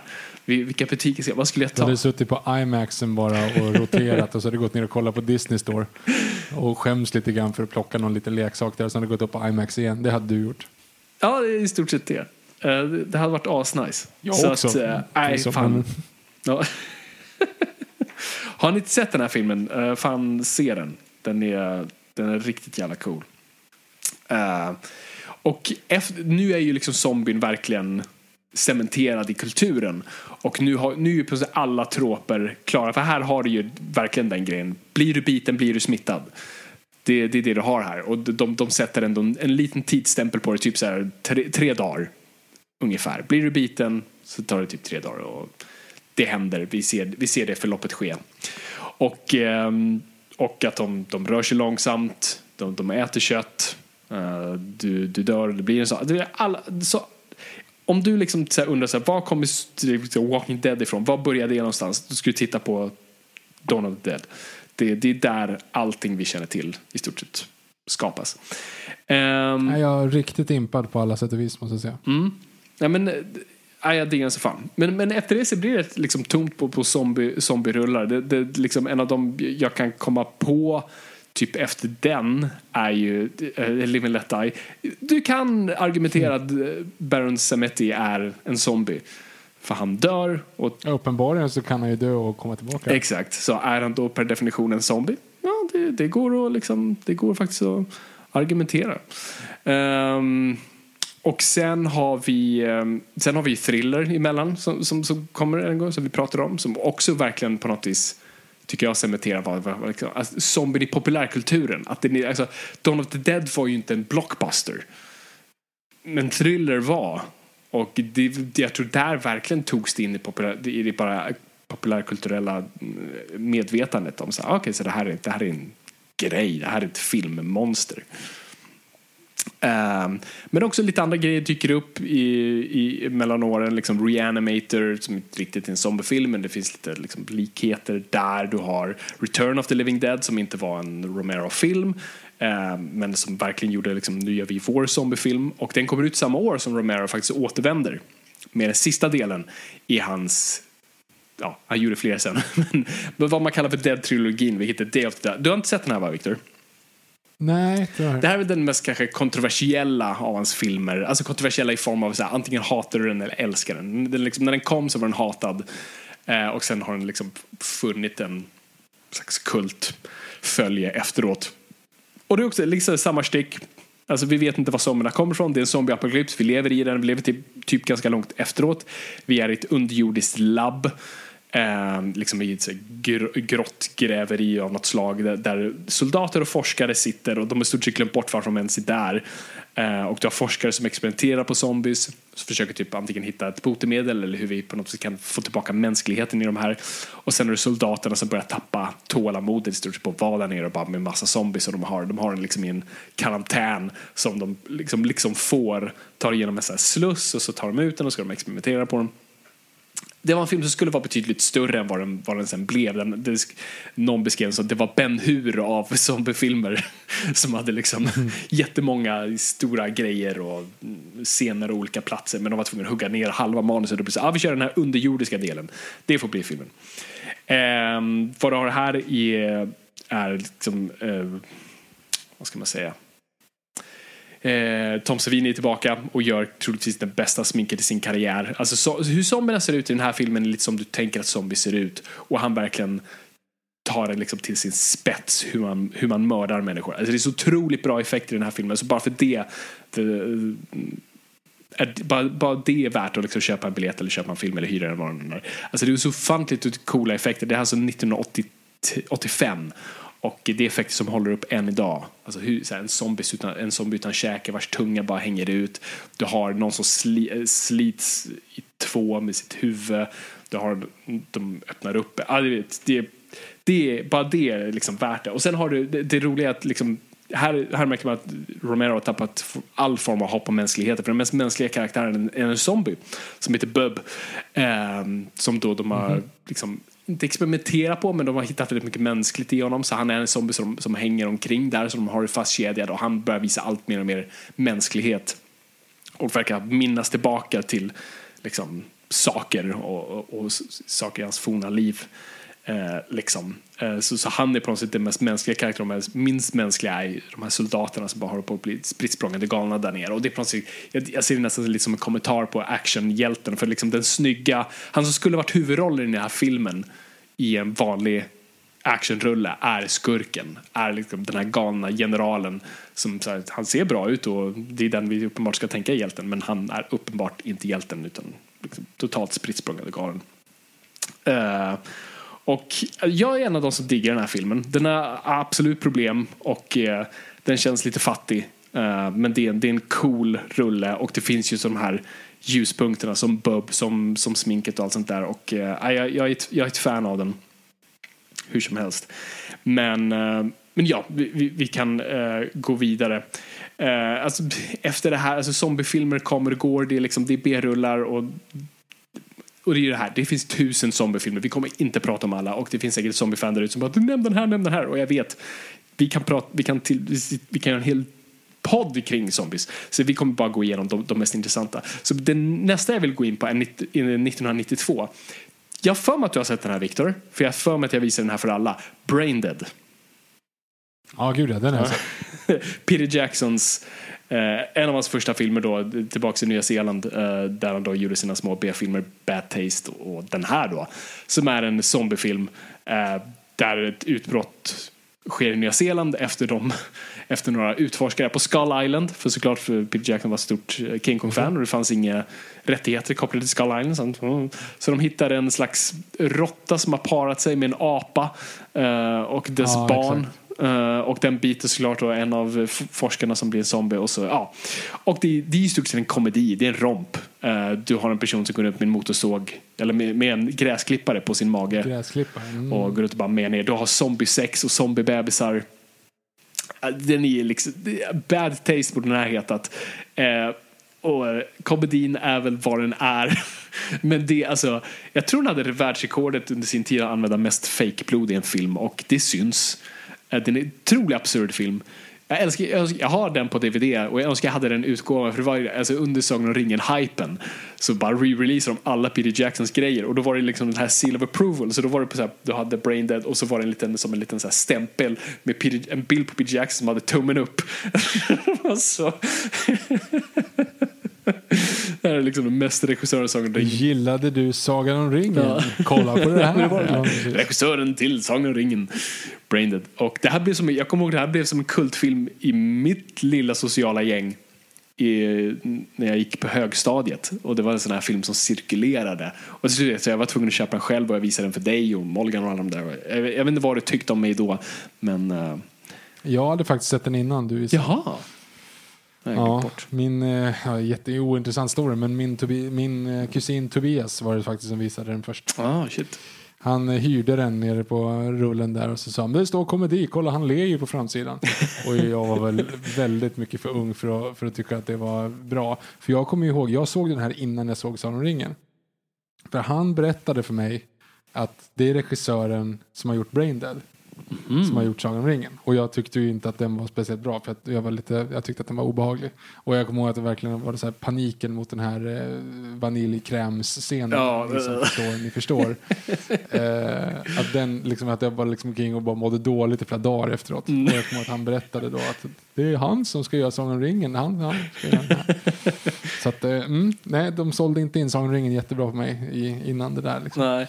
Det är, en, det är en film som man typ känner lukten av. Man känner lukten av allt fejkblod och allt så här. Man bara, åh gud jag har inte velat vara där. Men eh, kolla upp den ni som vill, eh, Sagan om ringen-fans. Han godkänner den. Eh, jag tycker vi hoppar fram lite, pratar om film som vi har, vi har pratat om. För att zombi- zombien liksom är vad den är. Liksom, det är den här långsamma brains, alltså det, det är så den porträtteras i, i film, i alla fall så jag har sett. Eh, och det är inte förrän egentligen 2002 som genren verkligen ställs på sin spets. Med två filmer. Eh, mm, Den ena kanske inte så mycket. Så den ena filmen är Resident Evil. Den Mm. andra är 28 dagar senare. Ja, och det här är ju som sagt lite så här, det är inte peak eh, Viktors minicineaste år, men, men när den kom ut på DVD så började det väl närma sig. Eh, och jag kommer också ihåg när den släpptes att det var ju snack om att en så pass stor del av budgeten var, gick till att stänga av London. Just det. Eh, det hade man löst idag med, med en green screen, men då stängde de faktiskt av London när de går omkring där och, och inser att världen har gått under. Väldigt eh, bra film.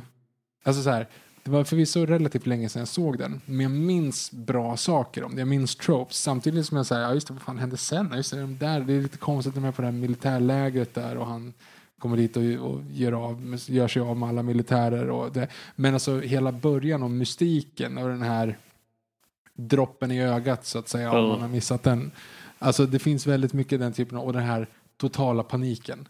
Alltså när man inser, åh nej, nej, dropp i ögat, skit. Alltså, eh, och den är, den är byggt upp väldigt snyggt liksom, i mytologin där, att man, man förstår direkt hur allting fungerar. Liksom. Ja, det är coolt. Låt mig ställa den, den, den, viktigaste frågan i det här, Viktor. Är de zombies eller inte? Nej, det är de inte. They're infected with rage. Mm, exakt. Nej, det är det. Jag, jag har själv varit fram och tillbaka på det och till slut så, så jag, jag lyssnar till eh, chefredaktören på Fangoria som, som klargjorde det här och sa nej, de är inte zombies, de är infekterade, men filmen är en zombierulle. Och det, är ja, det är sant. det, det är det det är. Liksom. För den har ju alla de troperna, liksom. det, det, det är vad det är, men de är inte det. Eh, nej, de är ju liksom infekterade och det är så de också, infected, det är så de typ kallas också. Eh, zombies yttras ju aldrig i den här, i, i den här filmen. Och eh, här var det ju också lite mer, när, när zombies förut hade varit mer från rymden eller något mystiskt, eh, vad det nu än är, så var det här, kanske inte första gången, men det verkligen liksom också kom in i populärkultur, just ett virus. Alltså ett virus som vi känner till virus idag, liksom, som, som kanske eh, fan het, eh, skitsamma. Jag, Contagion. Ja, nej, jag tänkte mer på själva viruset. För, det här är ju mer som rabies. Eh, ja, skitsamma. Och det var ju det här lite, Resident Evil också körde på. Men, eh, och framförallt just det här, att de var snabba och det, var, det gick snabbt. Så det var inte den här tre dagars grejen och de rör sig långsamt. Den, det går tok jävla snabbt och det är sjukt jävla, alltså den inledningsscenen i då eh, labbet är så sjukt jävla obehaglig och när du bara fattar reglerna direkt. Och man bara, mm, oh. Jag, får, jag får fortfarande, jag kollade om den här om dagen nu. Länge sedan jag såg den. Och just den här, alltså, jag, och jag, jag är lite så hypokondrisk av mig, så eh, jag gillar inte virus. Vem gör? Men, och, och det är just den här, för det andra som med filmen som sagt, det, var, det är just ja, att du blir biten. Och i Dawn of the Dead så har du ju att någon skjuter en zombie och får blod i hela ansiktet och det är lugnt, för det är ingen som tänker på det. Uh, men i det här så är det just, får du bara blod på dig, liksom i ögat eller i munnen så är det liksom, du kör. Eh, som då Gleason som får i ögat där. Eh, det, det för mig är så här, jag får liksom andnöd när, när jag liksom, när jag, när jag ser den här. Ehm, men också, det är ju Danny Boyle som har gjort den här, eh, mästerregissören. Och eh, valde att filma den här på DV, lite som vi pratade med, med Night of the Living Dead, just få den här grungiga lite mer down to earth. alltså, Han ville att det skulle nästan se ut som nyhetsbilder, liksom nyhetsbilder var då 1968 eh, i Night of the Living Dead. Och här, så här såg nyhetsbilder ut nu. Det är det vi öppnar på, vi öppnar ju på nyhetsbilder och sen så kommer vi in i själva filmen. Och det är också ett briljant sätt. Och jag gillar också hur han, så fort han filmar infekterade så ökar han frameraten och därför får den här väldigt jobbiga, intensiva, skakiga effekten som, som, som känns liksom äkta, känns inte som en effekt. Jag gillar verkligen den här tanken hur man löser någonting filmiskt. Inte bara på skärmen utan med skärmen så att säga. Mm. När man ska utstråla en känsla. Jag menar inte de här weirda frame-inzoomningarna i Peter Jacksons Kong. Du vet med inzoomning på de eh, infödingarna där på Skull Island. Eller det- han gör ju det i Sagan om ringen typ också. Japp. När de är där i eh, Path of the Dead eller vad det heter. Eh, jag menar inte det, utan jag menar liksom hur man leker med kameran för att ställa till det i huvudet för dig.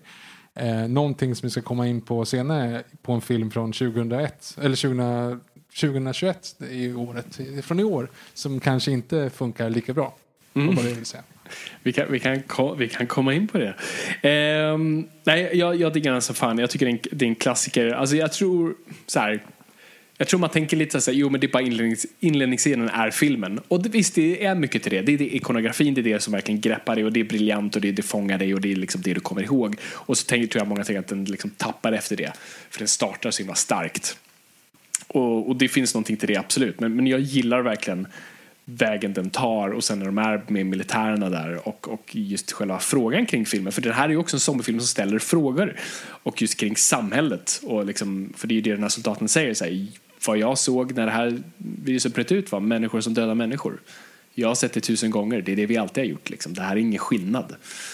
Uh, och det är lite det som kulminerar, nu kommer jag, jag halvspoilar lite, det är en gammal film. Men när huvudkaraktären, eller no, ja, när huvudkaraktären i slutet går liksom lite bärsärk så ser ju en annan karaktär inte riktigt skillnad på är han eller är han inte. Och det finns den här tveksamheten, vad har han blivit liksom? Och, och det är lite det filmen försöker dra en koppling till också, att så här, det här är det här är människor och det är liksom, de är inte infekterade av ett virus som gör dem så här, utan de är infected with rage som du sa, det, är det, det det de säger. Liksom. Det, det är egentligen, de är bara, deras riktiga mänsklighet har, har kommit fram på ett sätt. Det är, liksom, det är ohämnat. Eh, ohämmat, ehm, den här ilskan. Och, ehm, det, det, och de här nyhetsbilderna vi ser i starten, som vi ser av liksom, som skulle kunna vara en alien eller en, zombieinvasion, är inte det. Det är liksom riktiga nyhetsbilder på, på människor som beter sig som liksom, djur ibland och eh, det, det kan bli riktigt läskigt. Och där måste jag ändå säga, på något sätt så tycker jag att jag vet att det är billigt. Alltså egentligen så är det billigt. Men att göra film som en ren allegori, att använda verkliga bilder i film. Ja, det är två, två tillfällen jag tänker på det här. Och det är den här, naturally, för att den här gör det jävligt bra. Och en annan film som också gör det väldigt bra. Vilken tänker du på då? Om jag skulle tippa. Alltså jag vet ju, det är en annan zombiefilm som kommer komma upp här som, som gör det också. Eh, Jaha, okej, men det det är inte den du tänker på. Eh, f- som använder nyhetsbilder. Ah, fan, det är någon... Ja, men så här, hur, hur, Mm. hur man använder liksom någonting annat. The Movie Monsters för att prata om någonting annat. Mm. Och det är ju väldigt effektivt när man då klipper in autentiska bilder så att man tror att man pratar om The Movie Monster, men det är inte det. Um, ja, Okej, okay, skitsamma. det det, är dålig...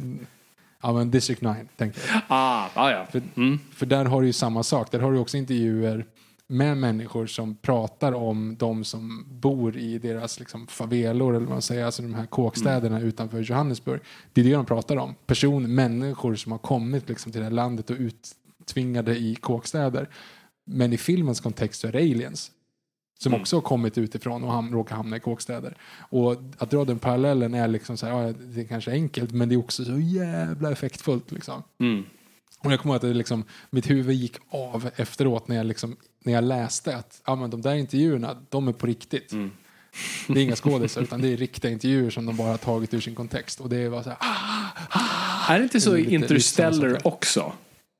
Förutom Ellen Burstyn. Men eh, de andra... jo, precis, ja, men, ja, de pratar om en sandstorm. Ja, exakt. precis, men, ja. Jo, men det är ju inte Det är riktigt. inte samma sak, men det, det var också en, en till jag kom på. Nej, men det är jävligt effektivt. Det är jävligt coolt. Och jag gillar den här filmen gör. Nej, men jag, jag, tycker, jag tycker det här är ett mästerverk. Jag, jag tycker den är värd en omtitt idag. Eh, och jag, just, jag tror man ska ta en extra titt på den för man just glömmer så mycket. För ikonografin kring inledningen är, är, är det vi minns. Så att, eh, ta, ta en liten extra titt på den. Jag vet, vi, kan, vi kan gå in på uppföljaren också. Lite så att det är några, eh, fem år senare. Eh, men vi kan bara, som är ändå där. Eh, det, vi såg den här på bio, eller hur? Mm. Eh, den här kommer jag ihåg att var en sån film som jag verkligen ville tycka om. Men när jag satt där i salongen var så här, mm, ja, det är några coola scener. Men jag, jag, jag har väldigt svårt för eh, han som har fått en kula i, huvudet och inte känner någonting längre. Robert Carlyle. mm. Exakt. Han, jag har lite svårt för hans karaktär, att han blir någon så halvmedveten zombie. Mm. Gör det eller gör det inte. Det är väl Eh, där. Det blir liksom, du, Mm. Ja, exakt. Det, det, det, det tar ifrån det tar ifrån låren i och med att vi har lärt oss hur allting fungerar nu. Om du sätter in en sån karaktär så blir det så här, men varför är det så? Är han någon special eller det bara för att du råkar följa den karaktären? eh, sen så måste jag säga att jag kommer ihåg några scener som jag typ så här, då, 17 år är viktigt, tyckte jag att det var fan vad coolt. Och det är också så här hur eh, aspekter ändras i realtid. När de är ute på ett fält och så kommer och så ringer man en helikopter och då helikoptern, och då man tror liksom, de är ensamma på det här fältet, men de är zombies någonstans här i närheten, liksom, men de vill bara härifrån. Och då så säger helikoptersnubben så här, ja men jag är på väg, men hur långt bort är du? Med dem där om 30 sekunder. Och man tänker så här, åh oh, shit vad skönt, 30 sekunder, han är snart där. Men så bara pang så, har du, så kommer det liksom ett bara våg av zombies springande och helt plötsligt blir 30 sekunder svinlångt mm. istället. Mm. eh, och det, bara, det kommer ihåg att man liksom tänkte på sen som 17-åring, bara, mm, det där var smart, mm. det ändrar aspekter. ja. Nej, men jag håller med dig om det, det, det är verkligen det är en ihopsättning av scener Uh, och det finns några riktigt bra scener och uh, några, alltså den inledningsscenen är så ofantligt intensiv och jobbig så jag, jag det, den rivalerar många scener i första filmen. Den är helt sinnessjuk. Jag kommer ihåg att visa den här filmen för mitt ex då när den kom ut på DVD. Och uh, hon var skräckfilmsfan och var riktigt hårdhudad och liksom kunde se mycket. Men hon började bara gråta.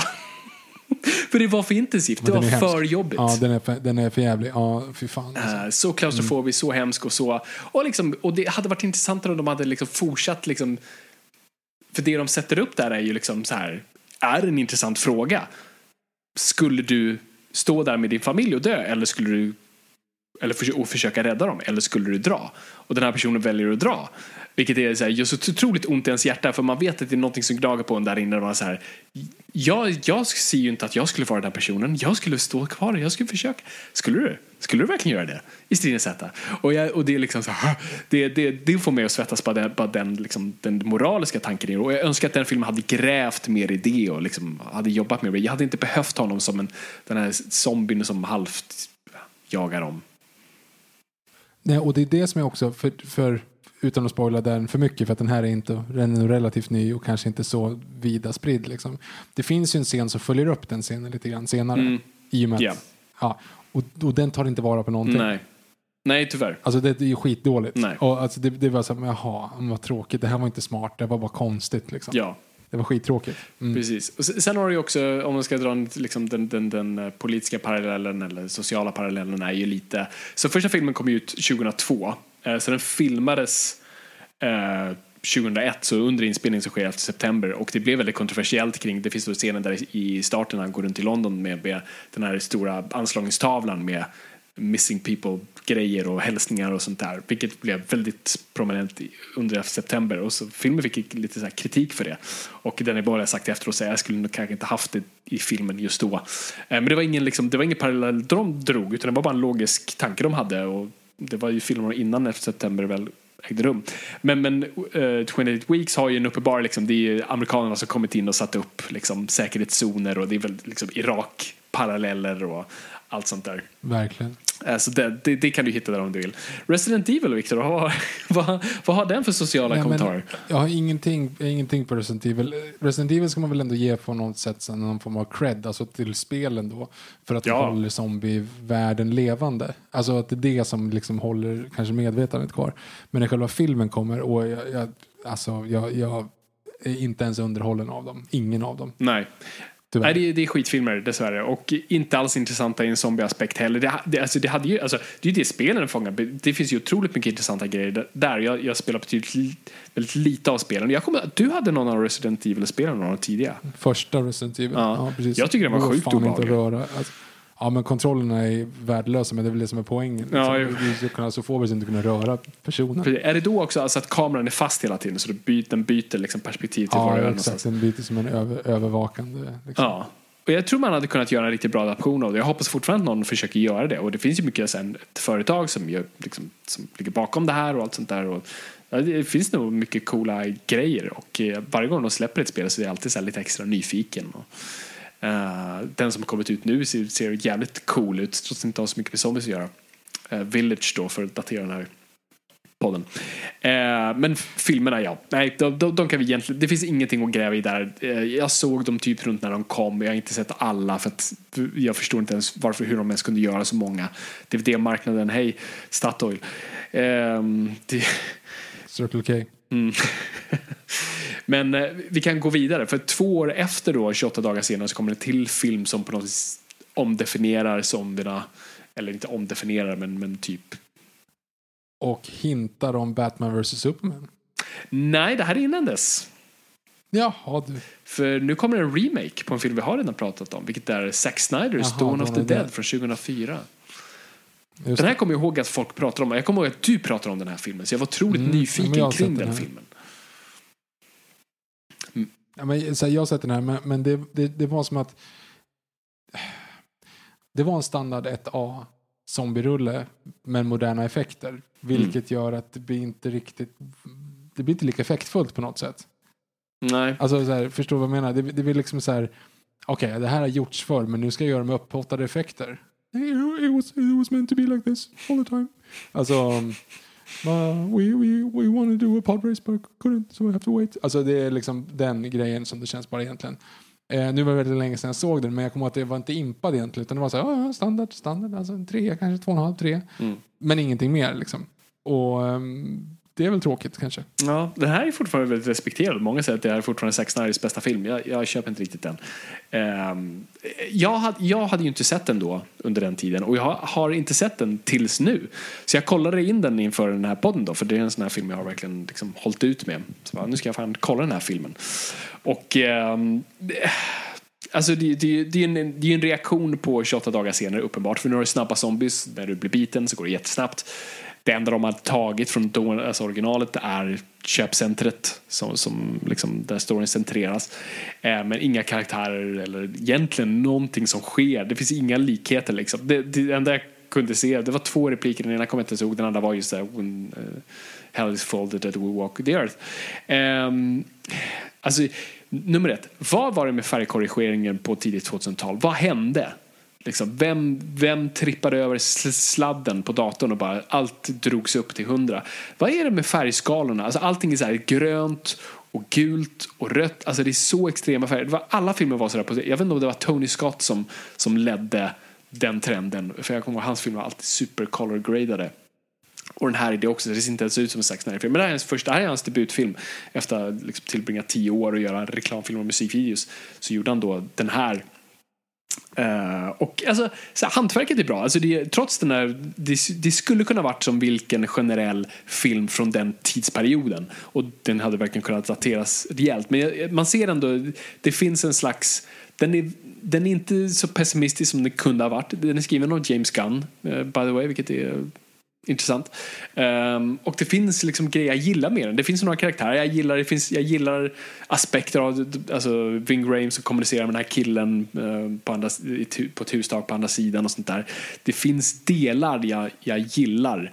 Um, men den har absolut inte samma sociala kommentarer och den utnyttjar inte köpcentret alls. Det känns väldigt litet där fast det inte är det. De har ju betydligt mer pengar och betydligt mer att röra sig och uppenbart har de ett köpcenter. Men, men den, det, alltså Dawn of the Dead känns som en epos. Känns som, det är Ben Hur av zombiefilmer och den här känns väldigt liten fast på fel sätt. Eh, för många karaktärer. Eh, jag tycker den blir rätt smaklös. du har ju den liksom gravid och bebis och sånt där och jag, ja. jag tycker det tar det faktiskt lite för långt med hela den aspekten. Det liksom, jag vet inte om det finns ett bra sätt att göra det på men de gör det inte rätt här. Um, och den, är, den blir väldigt nihilistisk sen på, på fel sätt. Som jag, inte, jag, vet, jag vet inte, jag var inte så förtjust i den här filmen faktiskt. Det, alltså, det finns mycket hantverket uppe under i den och såklart zombierna ser bra ut och det är coola effekter. De gör, det finns innovativa saker de gör med som, zombiesarna och sånt där och, och, och saker ser ut att göra ont.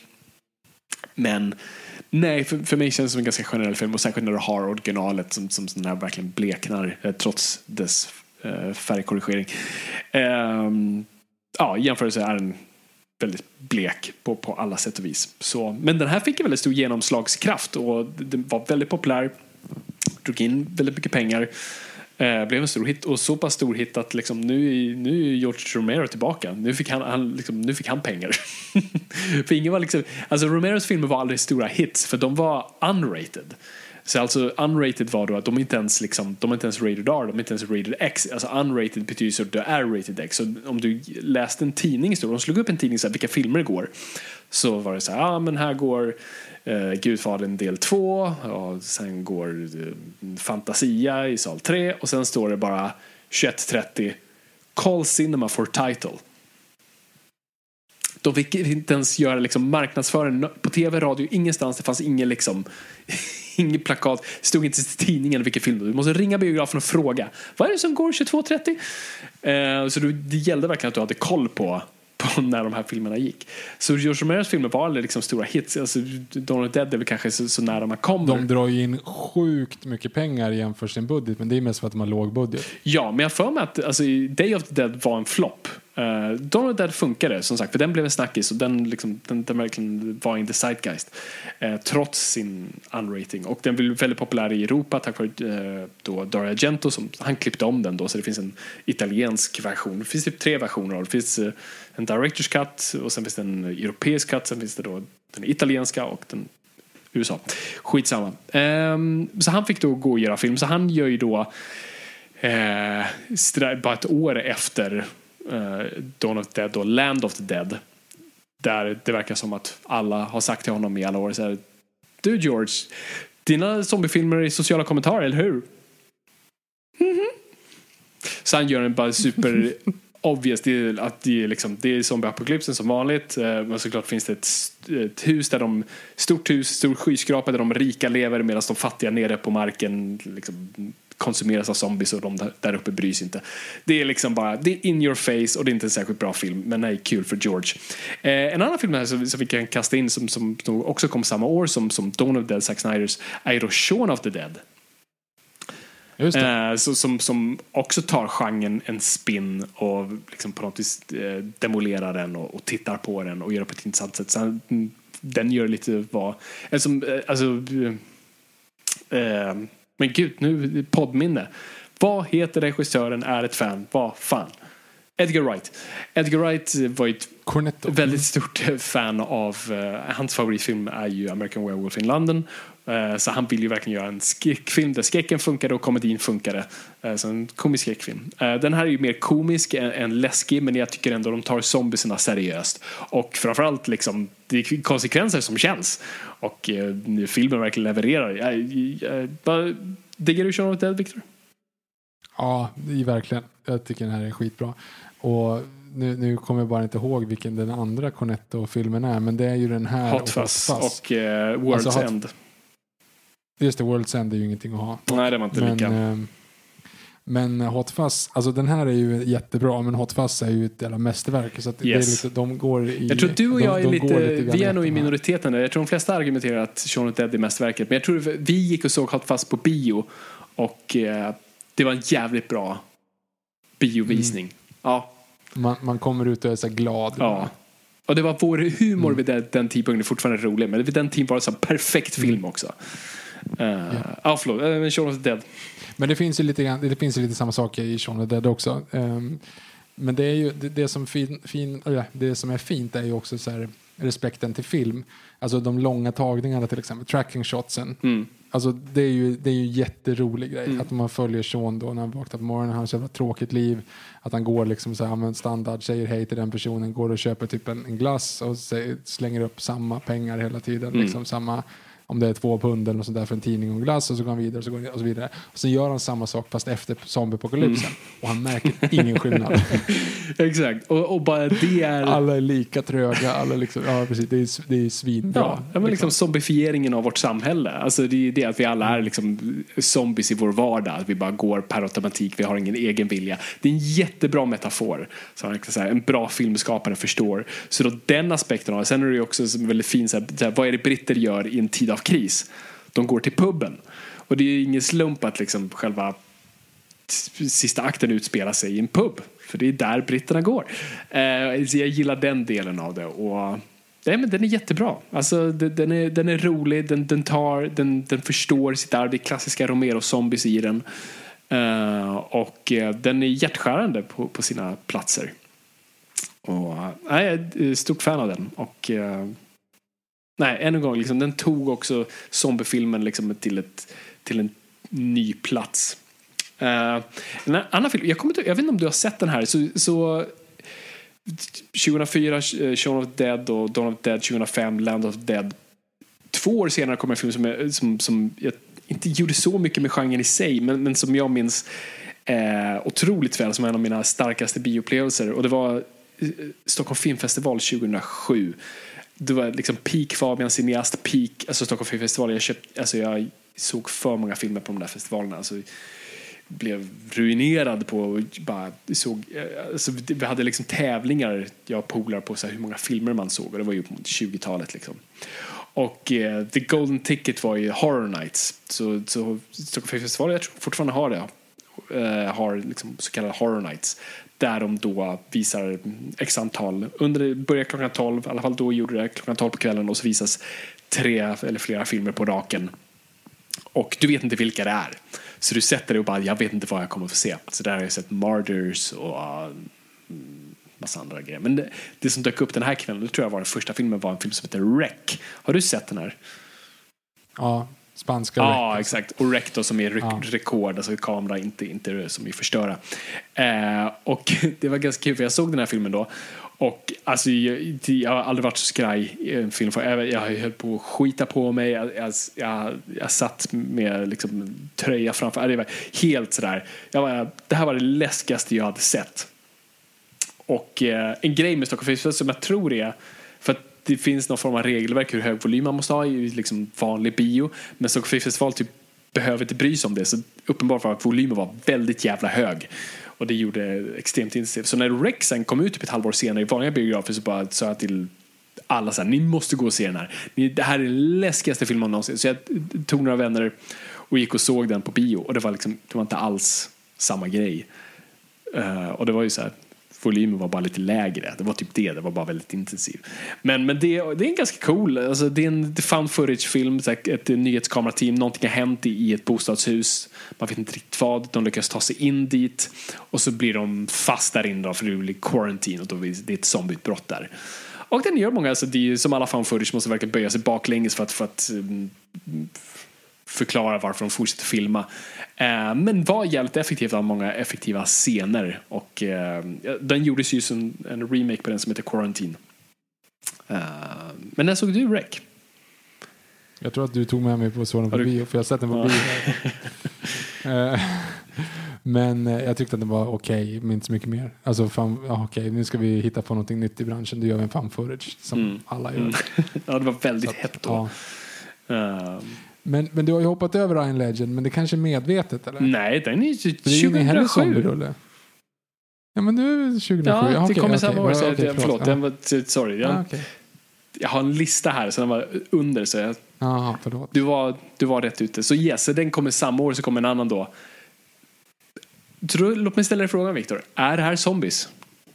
Nej det är inte. Det är samma sak där. Det är också, de är infekterade av någonting. I och med att de kan bli reversade, spoilers, så att det är ju inte det. Mm. Nej, alltså grejen här är ju också, alltså, för i boken är det ju vampyrer. Det är ju liksom rätt ut sagt vampyrer. De reagerar på saker som vi vet att vampyrer reagerar på. Allt sånt där. Och det enda de har kvar i den här filmen är ju solljus. Att det är det som är grejen.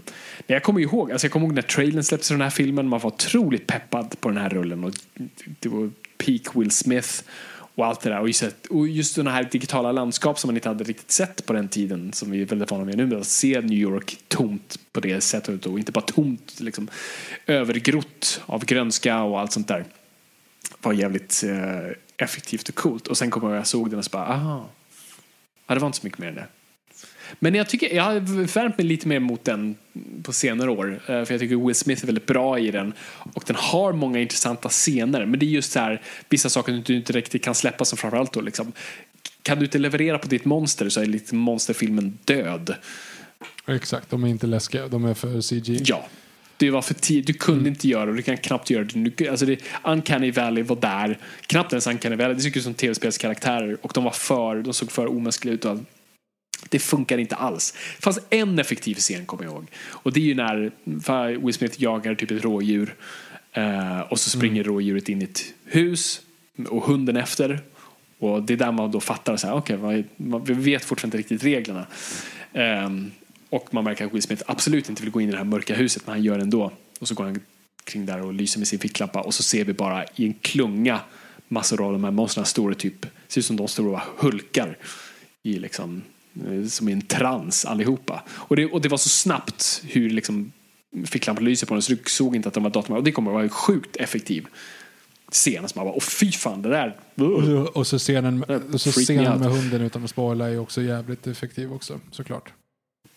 Eh, Förlåt, vilken då? Sista scenen med hunden om man säger Ja, så, är också väldigt effektiv, Mm. såklart. Självklart. Utan att spoila för mycket. Men, eh, nej, men det är liksom, det, det, många har försökt adaptera I'm Legend och ingen har väl riktigt gjort det mm, korrekt än. Eh, Kan man argumentera Christopher Lee-filmen. Men, eh, men den här har just mer, lite, lite som med 28 dagar senare fast värre just att säga, den har liksom, det, det bästa med filmen är typ Will Smith själv pratar med, med skyltdockor. Alltså jag hade kunnat egentligen se den filmen. Uh, han typ långsamt blir galen där. Ehm, och alltså för det coola med boken är ju mer att, det, liksom, att huvudkaraktären kommer på någonstans att det är han som är monstret. Det har inte riktigt, eller det har lite det här.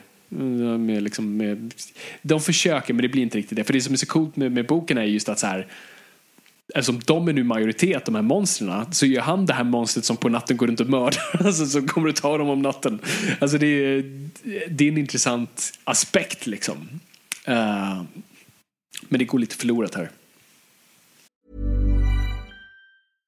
How would you like to look five years younger? In a clinical study, people that had volume added with Juvederm Voluma XC in the cheeks perceived themselves as looking five years younger at six months after treatment. Look younger, feel like you. Add volume for lift and contour in the cheeks with Juvederm Voluma XC. Reverse signs of aging by adding volume to smooth laugh lines with Juvederm Volure XC. For important safety information and to find a licensed specialist, visit juvederm.com. That's J U V E D E R M.com. Not for people with severe allergic reactions, allergies to lidocaine, or the proteins used in Juvederm. Common side effects include injection site redness, swelling, pain, tenderness, firmness, lumps, bumps, bruising, discoloration, or itching. There's a risk of unintentional injection into a blood vessel, which can cause vision abnormalities, blindness, stroke, temporary scabs, or scarring. Talk to a licensed specialist to find out if it's right for you. You should celebrate yourself every day, but some days you should celebrate with jewelry. Whether you want to commemorate an unforgettable moment or just bring some added sparkle to your collection, Blue Nile can offer you expert guidance and a wide assortment of jewelry of the highest quality at the best price. Go to BlueNile.com today and experience the ease and convenience of shopping Blue Nile, the original online jeweler since 1999. That's BlueNile.com. BlueNile.com. Wow! Nice. Yeah! What you're hearing are the sounds of people everywhere putting on Bombas socks, underwear, and t-shirts made from absurdly soft materials that feel like plush clouds. Yeah, that plush. And the best part? For every item you purchase, Bombas donates another to someone facing homelessness. Bombas. Big comfort for everyone. Go to bombas.com slash ACAST and use code ACAST for 20% off your first purchase. That's bombas.com slash ACAST. Code ACAST. Ja, verkligen. Men eh, vi går vidare. Sen två år efteråt så kommer en annan film som verkligen också demolerar zombiegenren på ett sätt. 2009, Zombieland. Har du sett den? Zombieland såg jag, men inte så imponerad. Jag kommer ihåg att den var hyllad, men jag, jag tyckte inte att den var så kul. Ja, men det var, den hade lite av den där visual filment-aspekten av det. Eh, bra karaktär tyckte jag. Eh, kul med regler. Alltså det var det är alltid kul med tydliga regler i skräckfilm. Alltså lite som Scream. Eh, Woody Harrison är bra. Jag tyckte den var nice, men jag håller med. Alltså, den, det var, premissen var roligare och liksom, det pikade med Bill Murray. Och eh, sen var det över i stort sett. Det, den scenen är helt fantastisk. Ja, det är jättekul. Det, ja, jag ska inte säga, säga det. Den är ändå hyfsat ny. Den är alla bara 12 år gammal. Men eh, det finns, finns grejer med den. Eh, värd att se. Och just också bara ännu en gång titta på zombies på ett annat sätt. Sånt där. Sen tror jag på något vis eh, peak zombie har vi 2010 slash 2011 så kommer två tv-serier och verkligen bara sätter ner foten. Så du har först The Walking Dead som då är baserad på serietidningen eh, av Robert Kirkman. eh, som då blev ett fucking jävla fenomen. som jag tror inte vi har sett på samma sätt. Alltså, den serien, och den går fortfarande, vilket är helt sjukt. Alltså, 12 år. Och eh, enormt stor, alltså den, den skapade en kult kring zombies. Alltså det blev de här zombie walksen och det blev, ja men, eh, det, det blev så här prepperklubbar där man skulle då hur man skulle överleva, lära sig hur man överlevde zombieapokalyps. Jag tror det också då Ehm, bok, eh, Zombie Survival Guide kom ut, eh, Max Brooks. Det är verkligen peak zombie då också.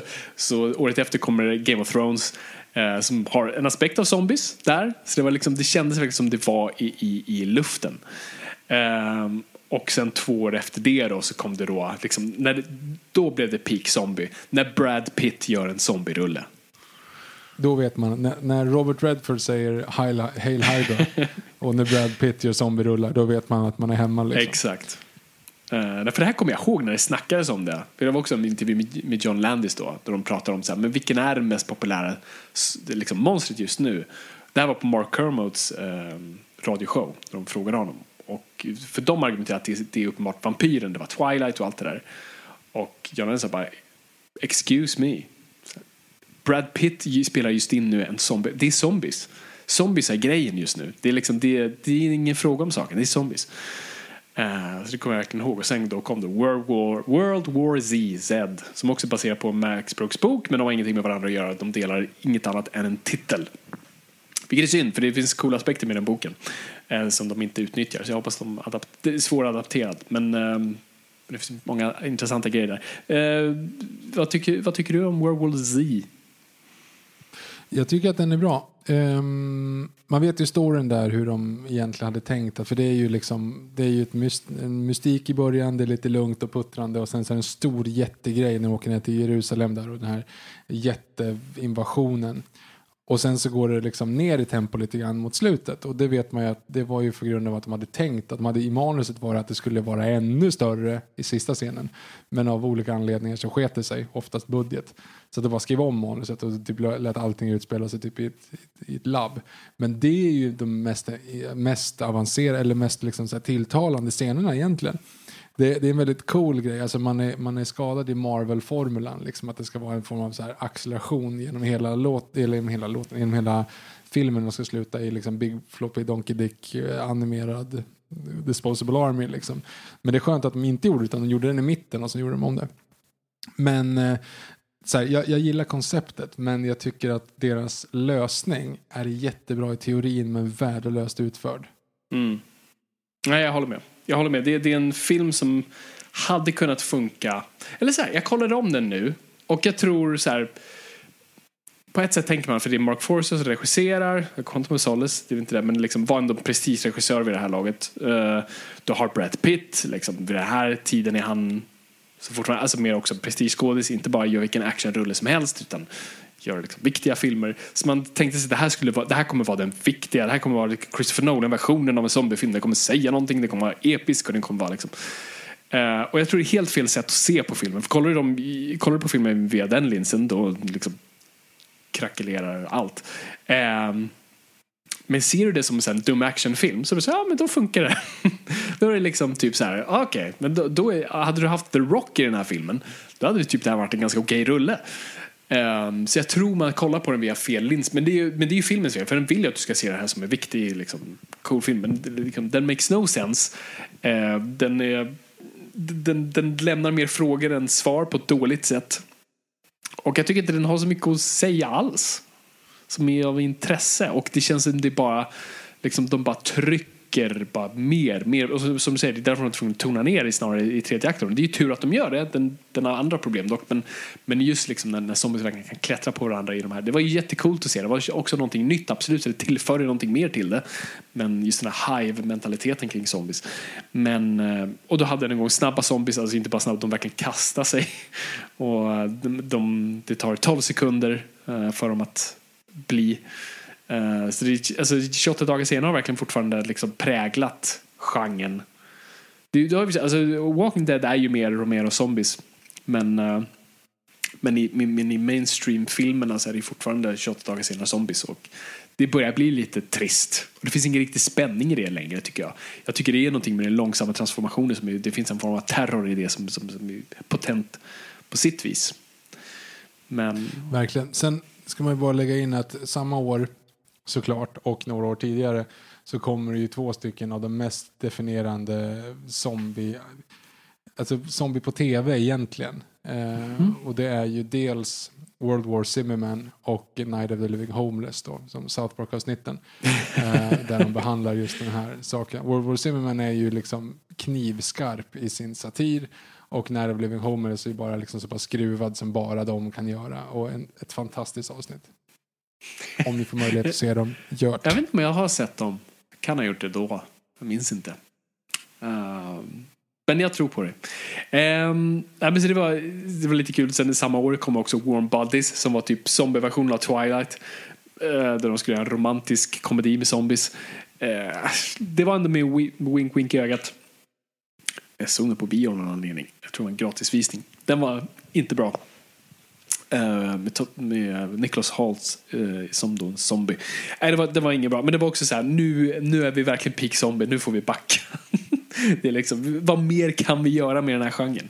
Men alltså, det man ska säga är att liksom, mellan 2001 och 2012 så kom det 200 zombiefilmer. Så att det, liksom, det har varit en packad period av zombies och, och, och verkligen i, i liksom B-films genren eh, och det har gjorts många. Och, jag, och det har väl varit lite av en så här uttömning av genren. Jag fick en liten spike igen med Last of Us som har en intressant zombie-twist. Eh, den görs ju nu till jag tror, serie. Det har varit film och det har varit serie. Jag vet inte vad den kommer bli. Jag antar att det kommer bli en tv-serie nu. Där det just är liksom svampar, sporer. Som, eh, vilket det bara är baserat på en riktig, finns en svamp som gör det med insekter. Som liksom utnyttjas, liksom sporer sätter sig gärna på insekter och får dem agera mot sin egen vilja och till slut dödar dem eh, för att svampen behöver komma upp i solljus för att kunna växa så att eh, de ser till att insekten tar sig upp i solljus. Det är skitäckligt och det är en väldigt bra design på dem och de låter jävligt läbbigt, så här klickljud. Så det ska bli intressant att se det i, en framtids, i framtiden när, den väl kommer. Kommer du ihåg också, Victor, också i modern tid, kommer du ihåg när det blev en liten eh, liten zombie-period där, där man blev lite skraj för att det, fan, det kanske finns zombies på riktigt. Det kom lite rapporteringar om människor som, som åt andra människor och attackerade. Och man liksom, vad fan är det här? Ja, just det. Fan vad det. Men det var nog knark. Det var va? spice. bath salts var det kanske. Nej, det var bath salts, precis. Jag kan ingenting om droger. det var ju någon, ja, det var ju någon sån här, de hade ätit någon, de hade knarkat någonting och så blev de så borta så att de bara försöka äta människor. Ja, precis. Och det var ju liksom må, väldigt många preppers låst in sig där och fortfarande inte kommit Nu ut. händer det. De var jättetaggade och blev bara glada. nu kör vi grabbar. Eh, det är det som är så kul i med Romero-filmerna. Just att så här, i då både eh, Dawn och eh, Knight Night. Att just i de här hillbilliesarna så blir så här riktigt taggade. Det är ju en av de bästa scenerna i Dawn of the Dead. Är just liksom när de hänger med armén där. Sitter och dricker öl och så bara ah, där kommer några zombies, skjut dem. Och det är, liksom, det är exakt så där det skulle vara. Det skulle vara liksom ett party. det är inte det här liksom nu kör vi och intensiv scen utan jag älskar det. Sorry, nu kommer vi tillbaka på den. Men nu är vi, nu är vi i framtiden, Victor. Ska, ska vi prata om, om eh, Army of the Dead? Vi kanske ska göra det. Mhm. Jaha. Jaha. Va, va, jaha. Jag satt hela tiden och väntade på så här, okej, när kommer det smarta? Mm. Och, Jaha, okej. okej. Men nu då? Kommer det, kommer det någonting? Nej. Jaha, men nu har de ju liksom, okej, så de har gått liksom hela vägen runt. De har zombie-tigrar. Liksom, nu, nu blir det någonting spex... Nej. Vänta lite här nu, shit. Ser man teamet döda redan klädda som sig själva? Vänta lite, är det någon form av infinite loops? Är det liksom ett parallellt universum? Eh, nej. Så, alltså, det finns... Jag, jag satt bara så här, när börjar den? Eller när, när liksom, är, det, är det det här som är storyn? Är, är det liksom, ska det inte bli mer avancerat än så här? Är det det här liksom vi ska göra? Så tyvärr så blev jag lite, lite besviken måste jag säga. Sen så, och just att den här helt jävla sjuka fokuset. Jag, såg den, jag började kolla på den på tv och sen så typ sista 25 minuterna så var jag tvungen att gå och lägga med, med barnet. Så att eh, så dagen och så låg jag och kollade resten på telefonen men det gick inte. Du kan inte se den på telefonen för att den är så ur fokus. Så att det är som att se, alltså, nej, men du ser ingenting. Du tror att du liksom får... att- Gör, du, Som att du har ätit fotografering. Nej men om du så här, ögon, ögonbottenfotografering, du får så här, droppar i som bara vidgar pupillerna så att du inte ser någonting. Allt är bara sudd, suddigt. Jag trodde att jag hade fått den eh, då. För att jag såg inte vad som hände alls på telefonen. Nej. På, te, på tvn ändå så här, där ska jag lägga fokus. Men liksom, skärmen blir mindre så att nej det, det här går inte. Som Zack Snyder för att det är så här- fann filmen var ämnad för det formatet. Yes. Ja. Eh, ja, nej, jag hör dig och jag förstår dig jag håller nog med mig. Jag, jag, jag har två of two minds när det kommer till det här. Så det ena är liksom så här filmfanet och zombie-tittaren liksom uh, versus uh, autörtittaren och liksom, filmskaparaspekten i det. Så, så, så, som, som, så det finns liksom hmm. Så här, jag diggar den, men jag håller med dig. Det, det är inte en perfekt film. Det är mycket som saknas här. Och, man, och som man har fått, för att det- de ska bygga ett cinematiskt universum och de ska, det är uppföljare och prequels och några anime, anime-serier. Och det är också så här, mm, eh, det, det var en väldigt bra eh, video såg någon som regisserar teknik på, på Youtube och han sa köp aldrig en produkt i, för att någon utlovar någonting i framtiden. Alltså så här, köp inte produkter på en framtida uppdatering. Köp den för vad den är nu. Liksom, det, är det, du, det är det du måste liksom gå in för. Gå aldrig, liksom, köp aldrig något för att någon säger att så här, jo, jo, men vi kommer fixa det där sen. Och det är lite så det känns här. Liksom, att de lovar mycket. Så här, ja, vi ser en, typ något som en robotzombie. Vi det verkar finnas en alien connection där. Vilket är lite roligt tillbaks till uh, Night of the Living Dead. Så jag gillar det. Ehm, men det känns som allting är där för att teasa någonting annat. Och jag gillar ju inte det. Och vi har pratat mycket om just det här Simons universum-byggande. Och jag, och jag tänkte ändå, det jag gillar med som, på ett sätt Zack Snyders DCU, att det är så här, nej, nej, filmerna ska stå på egen hand. Um, och det gör inte den här riktigt, så det är synd. Men, men i övrigt, men så här. Jag diggade bara att det var liksom, där, och det här är då så filmskaparen i mig säger det här är en kille som får gå loss nu efter att ha suttit under foten som är Warner Brothers och nu bara så här, nu får jag ha kul. Nu gör jag vad fan jag vill. Jag ska skjuta en zombierulle och vet du vad jag ska göra? Jag ska ta de här gamla jävla Canon-länserna från 60-talet som jag har liggande så här. Jag ska montera dem och dekonstruera dem så de passar de här Red-kamerorna. Och jag kommer hålla kameran och jag kommer vara fokuspuller samtidigt. Och vi får se om filmen är fokus. Hmm, det blev bättre än vad jag trodde. Ehm, det, är liksom, det är en spritt språngande galen film. Och jag gillar det. Jag gillar så här, fan att någon gör det här som en stor jävla summer blockbuster för Netflix. Och han får bara gå liksom helt jävla crazy med det. Jag gillar det. Och jag gillar att han har växt som filmskapare och sånt där. Jag kommer komma in på linserna och varför jag tycker det är coolt. Eh, så zombiefilm tycker jag det, jag gillar att han tar ett steg längre. Att det finns liksom en till aspekt. Eller visst, du har de snabba zombierna och du har att de förvandlas snabbt och sånt där. Mm. The Binder done that. Men jag gillar att det finns, som, alltså det finns alfas. Och, det finns, och just att det är just att de alfarna är de snabba och de vanliga är, är långsamma. Och att det finns en hierarki och det verkar som de var lite smartare. De, de får barn, okej. Ehm, det- jag gillar de grejerna. Vi är tillbaka på Brain Dead igen. Exakt. Um, så jag gillar de aspekterna med det. Och jag hade jävligt kul att kolla på det. Men jag kände mig också lite tom efteråt. Också lite såhär, ah, vad är det här, vad är det här det? Men, uh, men på, tillbaka till så här, filmskaparglädjen än en gång. Jag kände, visst det här, det här är inte en no bud, low budget film. Jag tror den här kostar 70 miljoner dollar. Så det är en högbudgetfilm, kanske inte i dagens standard, men det är en högbudgetfilm. Men, men jag gillar på något vis, det är sådana här filmer som får mig säga, nej men jag ska fan bara plocka en GoPro och gå ut och filma någonting. Eh, just att, så, så, vad Zack Snyder gör, så varför fokuset ser ut som det gör barn, är för att Zack Snyder, eh, och det är här jag gillar med honom, så jag, jag läser in han är ju ett stort fan av kameror och linser överlag, liksom jag själv, så jag känner lite av en sån här kinship där. Jag är sån där, så jag sitter och liksom kolla på, liksom, sitta och googla på nätet efter linser. Bara, fan vad coolt. Så, så egentligen vad Zack Snyder gör här, egentligen använder sig lite av samma grej som Stanley Kubrick gjorde i Barry Lyndon. Och lyssnar ni på vårt Barry Lyndon-avsnitt så kommer ni ihåg att grejen med den filmen var att det var linser från NASA som var vidöppna. Så öppna linser betyder att du kan ta in jättemycket ljus, vilket är jättebra. Så då kunde filmen vara ljussatt av endast stearinljus. Problemet är att du har oändligt skärpdjup. Det, att fokus är nästan till omöjligt. Så, så Stanley Kubrick var tvungen att så här, bygga upp ett så här, matematiskt rutnät där de var tvungna att räkna ut var fokuset låg någonstans. Så de, liksom, de kunde inte kolla på skärmen och se, utan de var tvungna att räkna på det medan de, om de, kameran rörde sig var de tvungna att räkna på det. Men Zack Snyder väljer att själv hålla den här kameran handhållet i ett eh, totalt ljus. Så det de gjorde, så han hade de här gamla Canon-länserna som egentligen är rip-offs av gamla Leica-länser. Som de är 50 mm. Och han var tvungen att konvertera om dem till då de här Red-kamerorna som inte alls byggda för att ta 60-talslinser. Så han skickade till ett företag för att fixa till de här linserna. Och han säger tja, har ni mina linser? Och de säger ja, vi har dem. Vi är inte riktigt klara, vi har inte riktigt satt en iris i dem än. Irisen i den här då grejen som ser ut som en jag vet, bullet hole-grejen i, i inledningen på Bondfilmer. Det är den här grejen som öppnar sig och stänger sig som inger sitt öga. Så det, är så, det är det som släpper in, eller inte släpper in ljus. Så de sa, vi har inte den. Och han sa, det är lugnt, jag kör ändå. Så alltså, linsen är vidöppen. Alltså totalt, det finns inte en iris det finns inget, det bara, ljuset bara strålar in och alltså blir det noll, eller oändligt med skärpdjup. Eh, vilket får filmen sin look. Och jag kan också tycka så här, var du tvungen att ha det i varenda bild? Eh, men jag gillar det, jag tycker det, jag tycker det är spritt språngande galet och jag, eh, I dig it brother. Som någon karaktär säger. Ja, det är bra.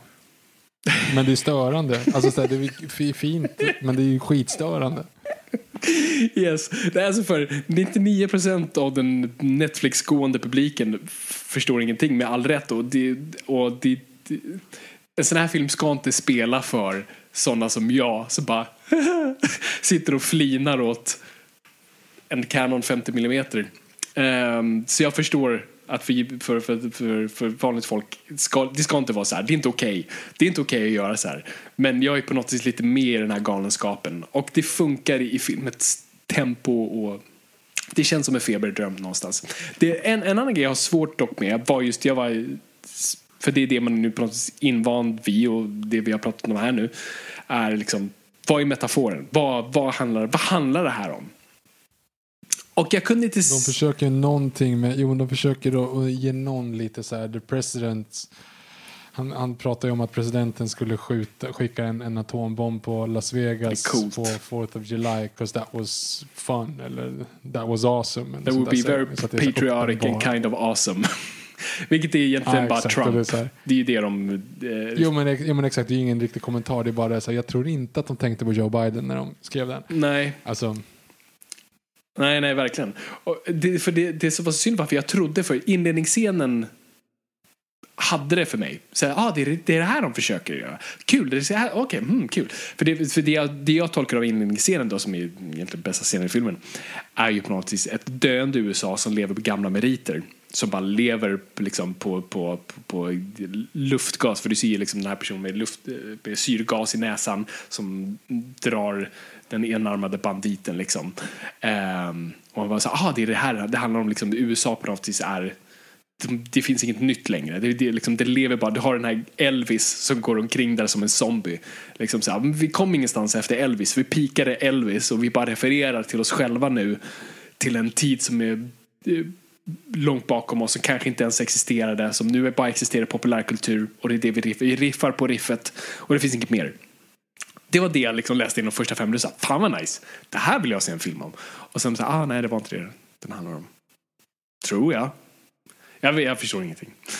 Uh, det var bara en heistfilm. Så att, på något sätt, så det, det som var lite synd. Hade den varit dum och korkad från starten så hade jag bara, ah, ja men det är det vad det är. Men det, det kändes som den utlovade väldigt mycket och sen följde inte upp på det. För Zack Snyder brydde sig mer om, liksom, ah, ska vi teasa en alien här och sen ska vi teasa robotar. Och, det, de ville bygga in väldigt mycket mytologi i det här och det kändes distraherande.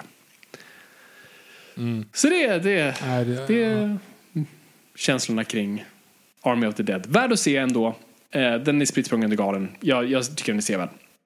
Men, men, okej okay, vi ska avsluta här. Vad, vad, vad, vad skulle du vilja se en zombiefilm i framtiden? Jag skulle inte vilja se så mycket, speciellt många fler zombiefilmer i framtiden för att vi har Dawn of the Dead. Uh, jag tycker typ att där den är gjord nu. Om man kommer på någonting annat som det är liksom i någon form av så här. Alltså jag tror inte att du kan inte hitta covid i zombies till Nej. exempel. Tyvärr. Nope. För att jag menar det, det, är för nära, eller man säger, ett virus. Du vet, det, det, är inte, det är inte där. Det måste finnas någonting du verkligen vill säga i så fall och då är det en bra parallell. Men jag, jag ser inte en anledning till att göra fler zombierullar egentligen. För att, jag menar, alla alla Disposable Army, alla Marvel-filmer är ju zombierullar typ för att det är massa animerade liksom, minions som är ute och liksom bara har inga namn och ser likadana ut som bara dör hej vilt. Alltså det här massan av alltså skräck i massa finns inte längre på samma sätt som det fanns då. Ehm, tunn anekdot, men du förstår vad jag menar. Liksom det här Mm. med Alltså just det här med, med bara massa, massa saker som är farliga men i sig inte är farliga en och en. Alltså det är hänt. Det, det gör vi varenda gång nu vi gör någonting. Um, så därför ska jag säga, i så fall ska vi hitta en ren allegori och det tror jag är svårt just nu. Så fram till, ja, det jag vill se i framtiden i så fall, när rätt allegori kommer, då vill jag se någonting gjort på det. Mm. Det är lite samma sak här. Alltså det har gjorts nu lite mer independent och utländska filmer. The Girl with All the Gifts ehm, och den här, fan hette den? Maggie med Arnold Schwarzenegger. Så det har gjorts ändå några intressanta liksom, spins på, på, på zombiefilmen och sånt där. Eh, men jag känner också lite nu, jag tror vi, ska, vi ska, tror vi ska begrava zombie för tillfället och vänta tills den kan resa sig upp igen. Eh, jag håller med egentligen allt du säger Viktor. Eh, jag håller definitivt med om att säga efter covid, vad mer kan vi säga om det? Vi har, vi har typ levt igenom det och att typ referera till det känns, om inte osmakligt, väldigt tröttsamt. Vi kommer Ja men det är inte så, nej, men så, det är för nära ändå. Det är så, ja, ett virus, ja det, vi kör ett virus till. Ja men ja, det var ju ett virus. Fast, eh, Nej, alltså. Det, jag tycker också bara att det är någonting målande också måste jag ändå säga. Att, eh, utan att spoila någonting, men en, av, alltså, en slutscen i Army of the Dead så spelar de då alltså, den akustiska covern på The Cranberries Zombie. Ja, just det. Vilket är så här, men hörni, alltså hörni. Det är inte det den här låten handlar om. Nej men det är lite grann som, som jag kommer inte ens ihåg vem det var nu, om det var var det McCain som gick upp till Born in the USA? Ja, just det. Som det, alltså en tok, tok protestsång mot liksom Vietnamkriget och han är gammal warvet och bara står där War in the USA och det är liksom det är det hela låten liksom emot. Mm. Det är lite samma sak här, eller nej det är det inte, men det är ändå lite så här Okej, men lyssna på texten, läs in kontexten. Det, är liksom, det handlar fortfarande om bombdådet i Warrington. Alltså, det är liksom inte, du, du kan inte göra det här. Det är ungefär som att så här, Sunday Bloody Sunday sjunger vi om i en Bondfilm. Så nej, för alla vet vad Sunday Bloody Sunday handlar om. Vi skulle inte kunna ta in Micke Wiehes Titanic och, och prata om en, tåg, en tågolycka. Alltså, det går inte för att alla vet vad det handlar om. Alltså, det, det funkar inte textmässigt. Och sen så, ja men det heter zombie. Ja jo, men ändå. Kom igen. Liksom. Nej, det säger ju en del om, om, om Zack Snyder ibland som är väldigt mycket just för... Jag gillar honom och jag, jag, det finns mycket under ytan där också. Men han är väldigt, det är yta först. Så det är så här, den heter Zombie. Och jag, det är också en wink wink nudge nudge och sånt där. Men, men det känns lite så här... Uh, uh, uh, mm, mm, Okej. Nej, jag är med dig. Nej, men då, då, är vi, då är vi ganska överens om det här. Jag tror Uh, det. Jag tror det. Dawn of the Dead är den bästa zombiefilmen. Alltså Det den kan vi säga rakt 1978, Och den är, den är till och med en väldigt bra film och inte bara en bra zombiefilm. Ja, nej, där är jag helt med dig. Jag, jag tror vi liksom skulle vi ratea dem skulle vi nog säga ja, Dawn of the Dead är absolut först. Jag tror 20 Days Later kanske är nummer två. Då skulle jag kanske sätta kanske antingen Day of the Dead eller Night of the Living Dead. Skitsamma. Det um, Nej, verkligen kolla in dem. Eh, Jag ska sätta Shaun of the Dead. Shaun of the Dead är Ja. där uppe också. Ja, ja skitsamma, vi behöver inte lista. Men eh, hör av er eh, på sociala medier. Har vi glömt någon film? Har vi, har vi missat något helt? Tycker ni så här, ni, vi nämnde inte din film? Eh, hör av er. Eh, kolla in på Instagram. Jag kommer eh, mot vår vilja lägga upp lite grejer där kring Night of the Living Corvis. Eh, det kommer vara ett misstag. Och eh, ja, eh, keep in touch helt enkelt. Och vad vill ni höra oss prata om nästa gång? Vi får se vad som dyker upp runt hörnet. Jag vet inte. Jag vet inte vad som händer. Biografen Alltså, öppna. jag, måste bara ändå sticka in den här lilla grejen att vi har ju hållit på med den här podden nu sedan 2015. Alltså i sex herregud. år. Och vi har liksom, vi har vunnit podcastpriset och vi har gjort sådana grejer liksom. Så vi har blivit så pass blasé att jag ska in i Nyhetsmorgon om fem timmar och inte sovit än. Och, och d- d- du är ju inte liksom fokuset i den. Nej, det är din förvisso, det är ödla. Ove, Ove som är det. Men, men ändå, just den här grejen, liksom, så här, "Ah, ja, det löser sig. Om, om fem timmar och 19 minuter så är jag i livesändning av Nyhetsmorgon. Men jag ska snart gå, jag ska, måste gå och borsta tänderna och lägga mig först. Ja. nu kommer du ju pricka en dubbel på vår, som är sp- span. Vår Mm, det. version av uh, IGAT. Så nu... Mm, exakt. Sommar, sommarprat, På spåret, Nyhetsmorgon och... Nej, A. Vad fan var A? Nu Allsång på det. Skansen. Sommar... Just det, Allsång på Skansen. Och Nyhetsmorgon. Sommarprat. Sommarprat på spåret, Allsång på Skansen. Det var På spåret, Ja. för det var den vi fastnade på sist. Just det, vi måste skriva Ja, ner På här. Jag har inte skrivit ner P1. det här någonstans. Det kanske Ja, därför. Nej, jag vet. Och vi, vi kanske ska revidera den också. Men, men eh, ja, exakt. Det blir dubbel N på den. Det känns bra. Ja, nej, fan vad nice. Alright hörni, eh, det här har varit fantastiskt. Fint det. Hör av er. Ehm, och fan, eh, lyssna på Oves låt.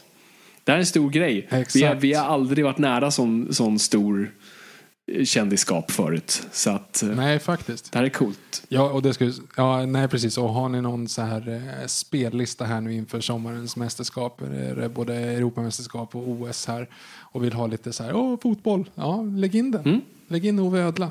Håller på blågult. Ja, det tycker jag ni ska göra. All right, vi bommar igen där. Tack så jättemycket för att ni har lyssnat. Det är kul att ha lyssnat, men kom ihåg att folk, ingenting är för nördigt.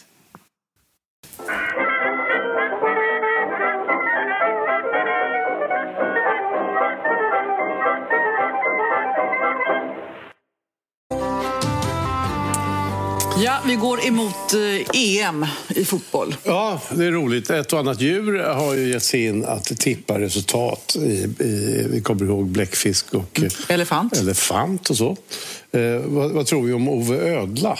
Eh, Ja, eh, han är ju populär på Youtube i vilket fall som helst och eh, Sveriges kändaste ödla kan vi till och med säga. Mm. Och Ove Ödla ger sig nu in i själva matchen om EM-låtar. Ska vi lyssna?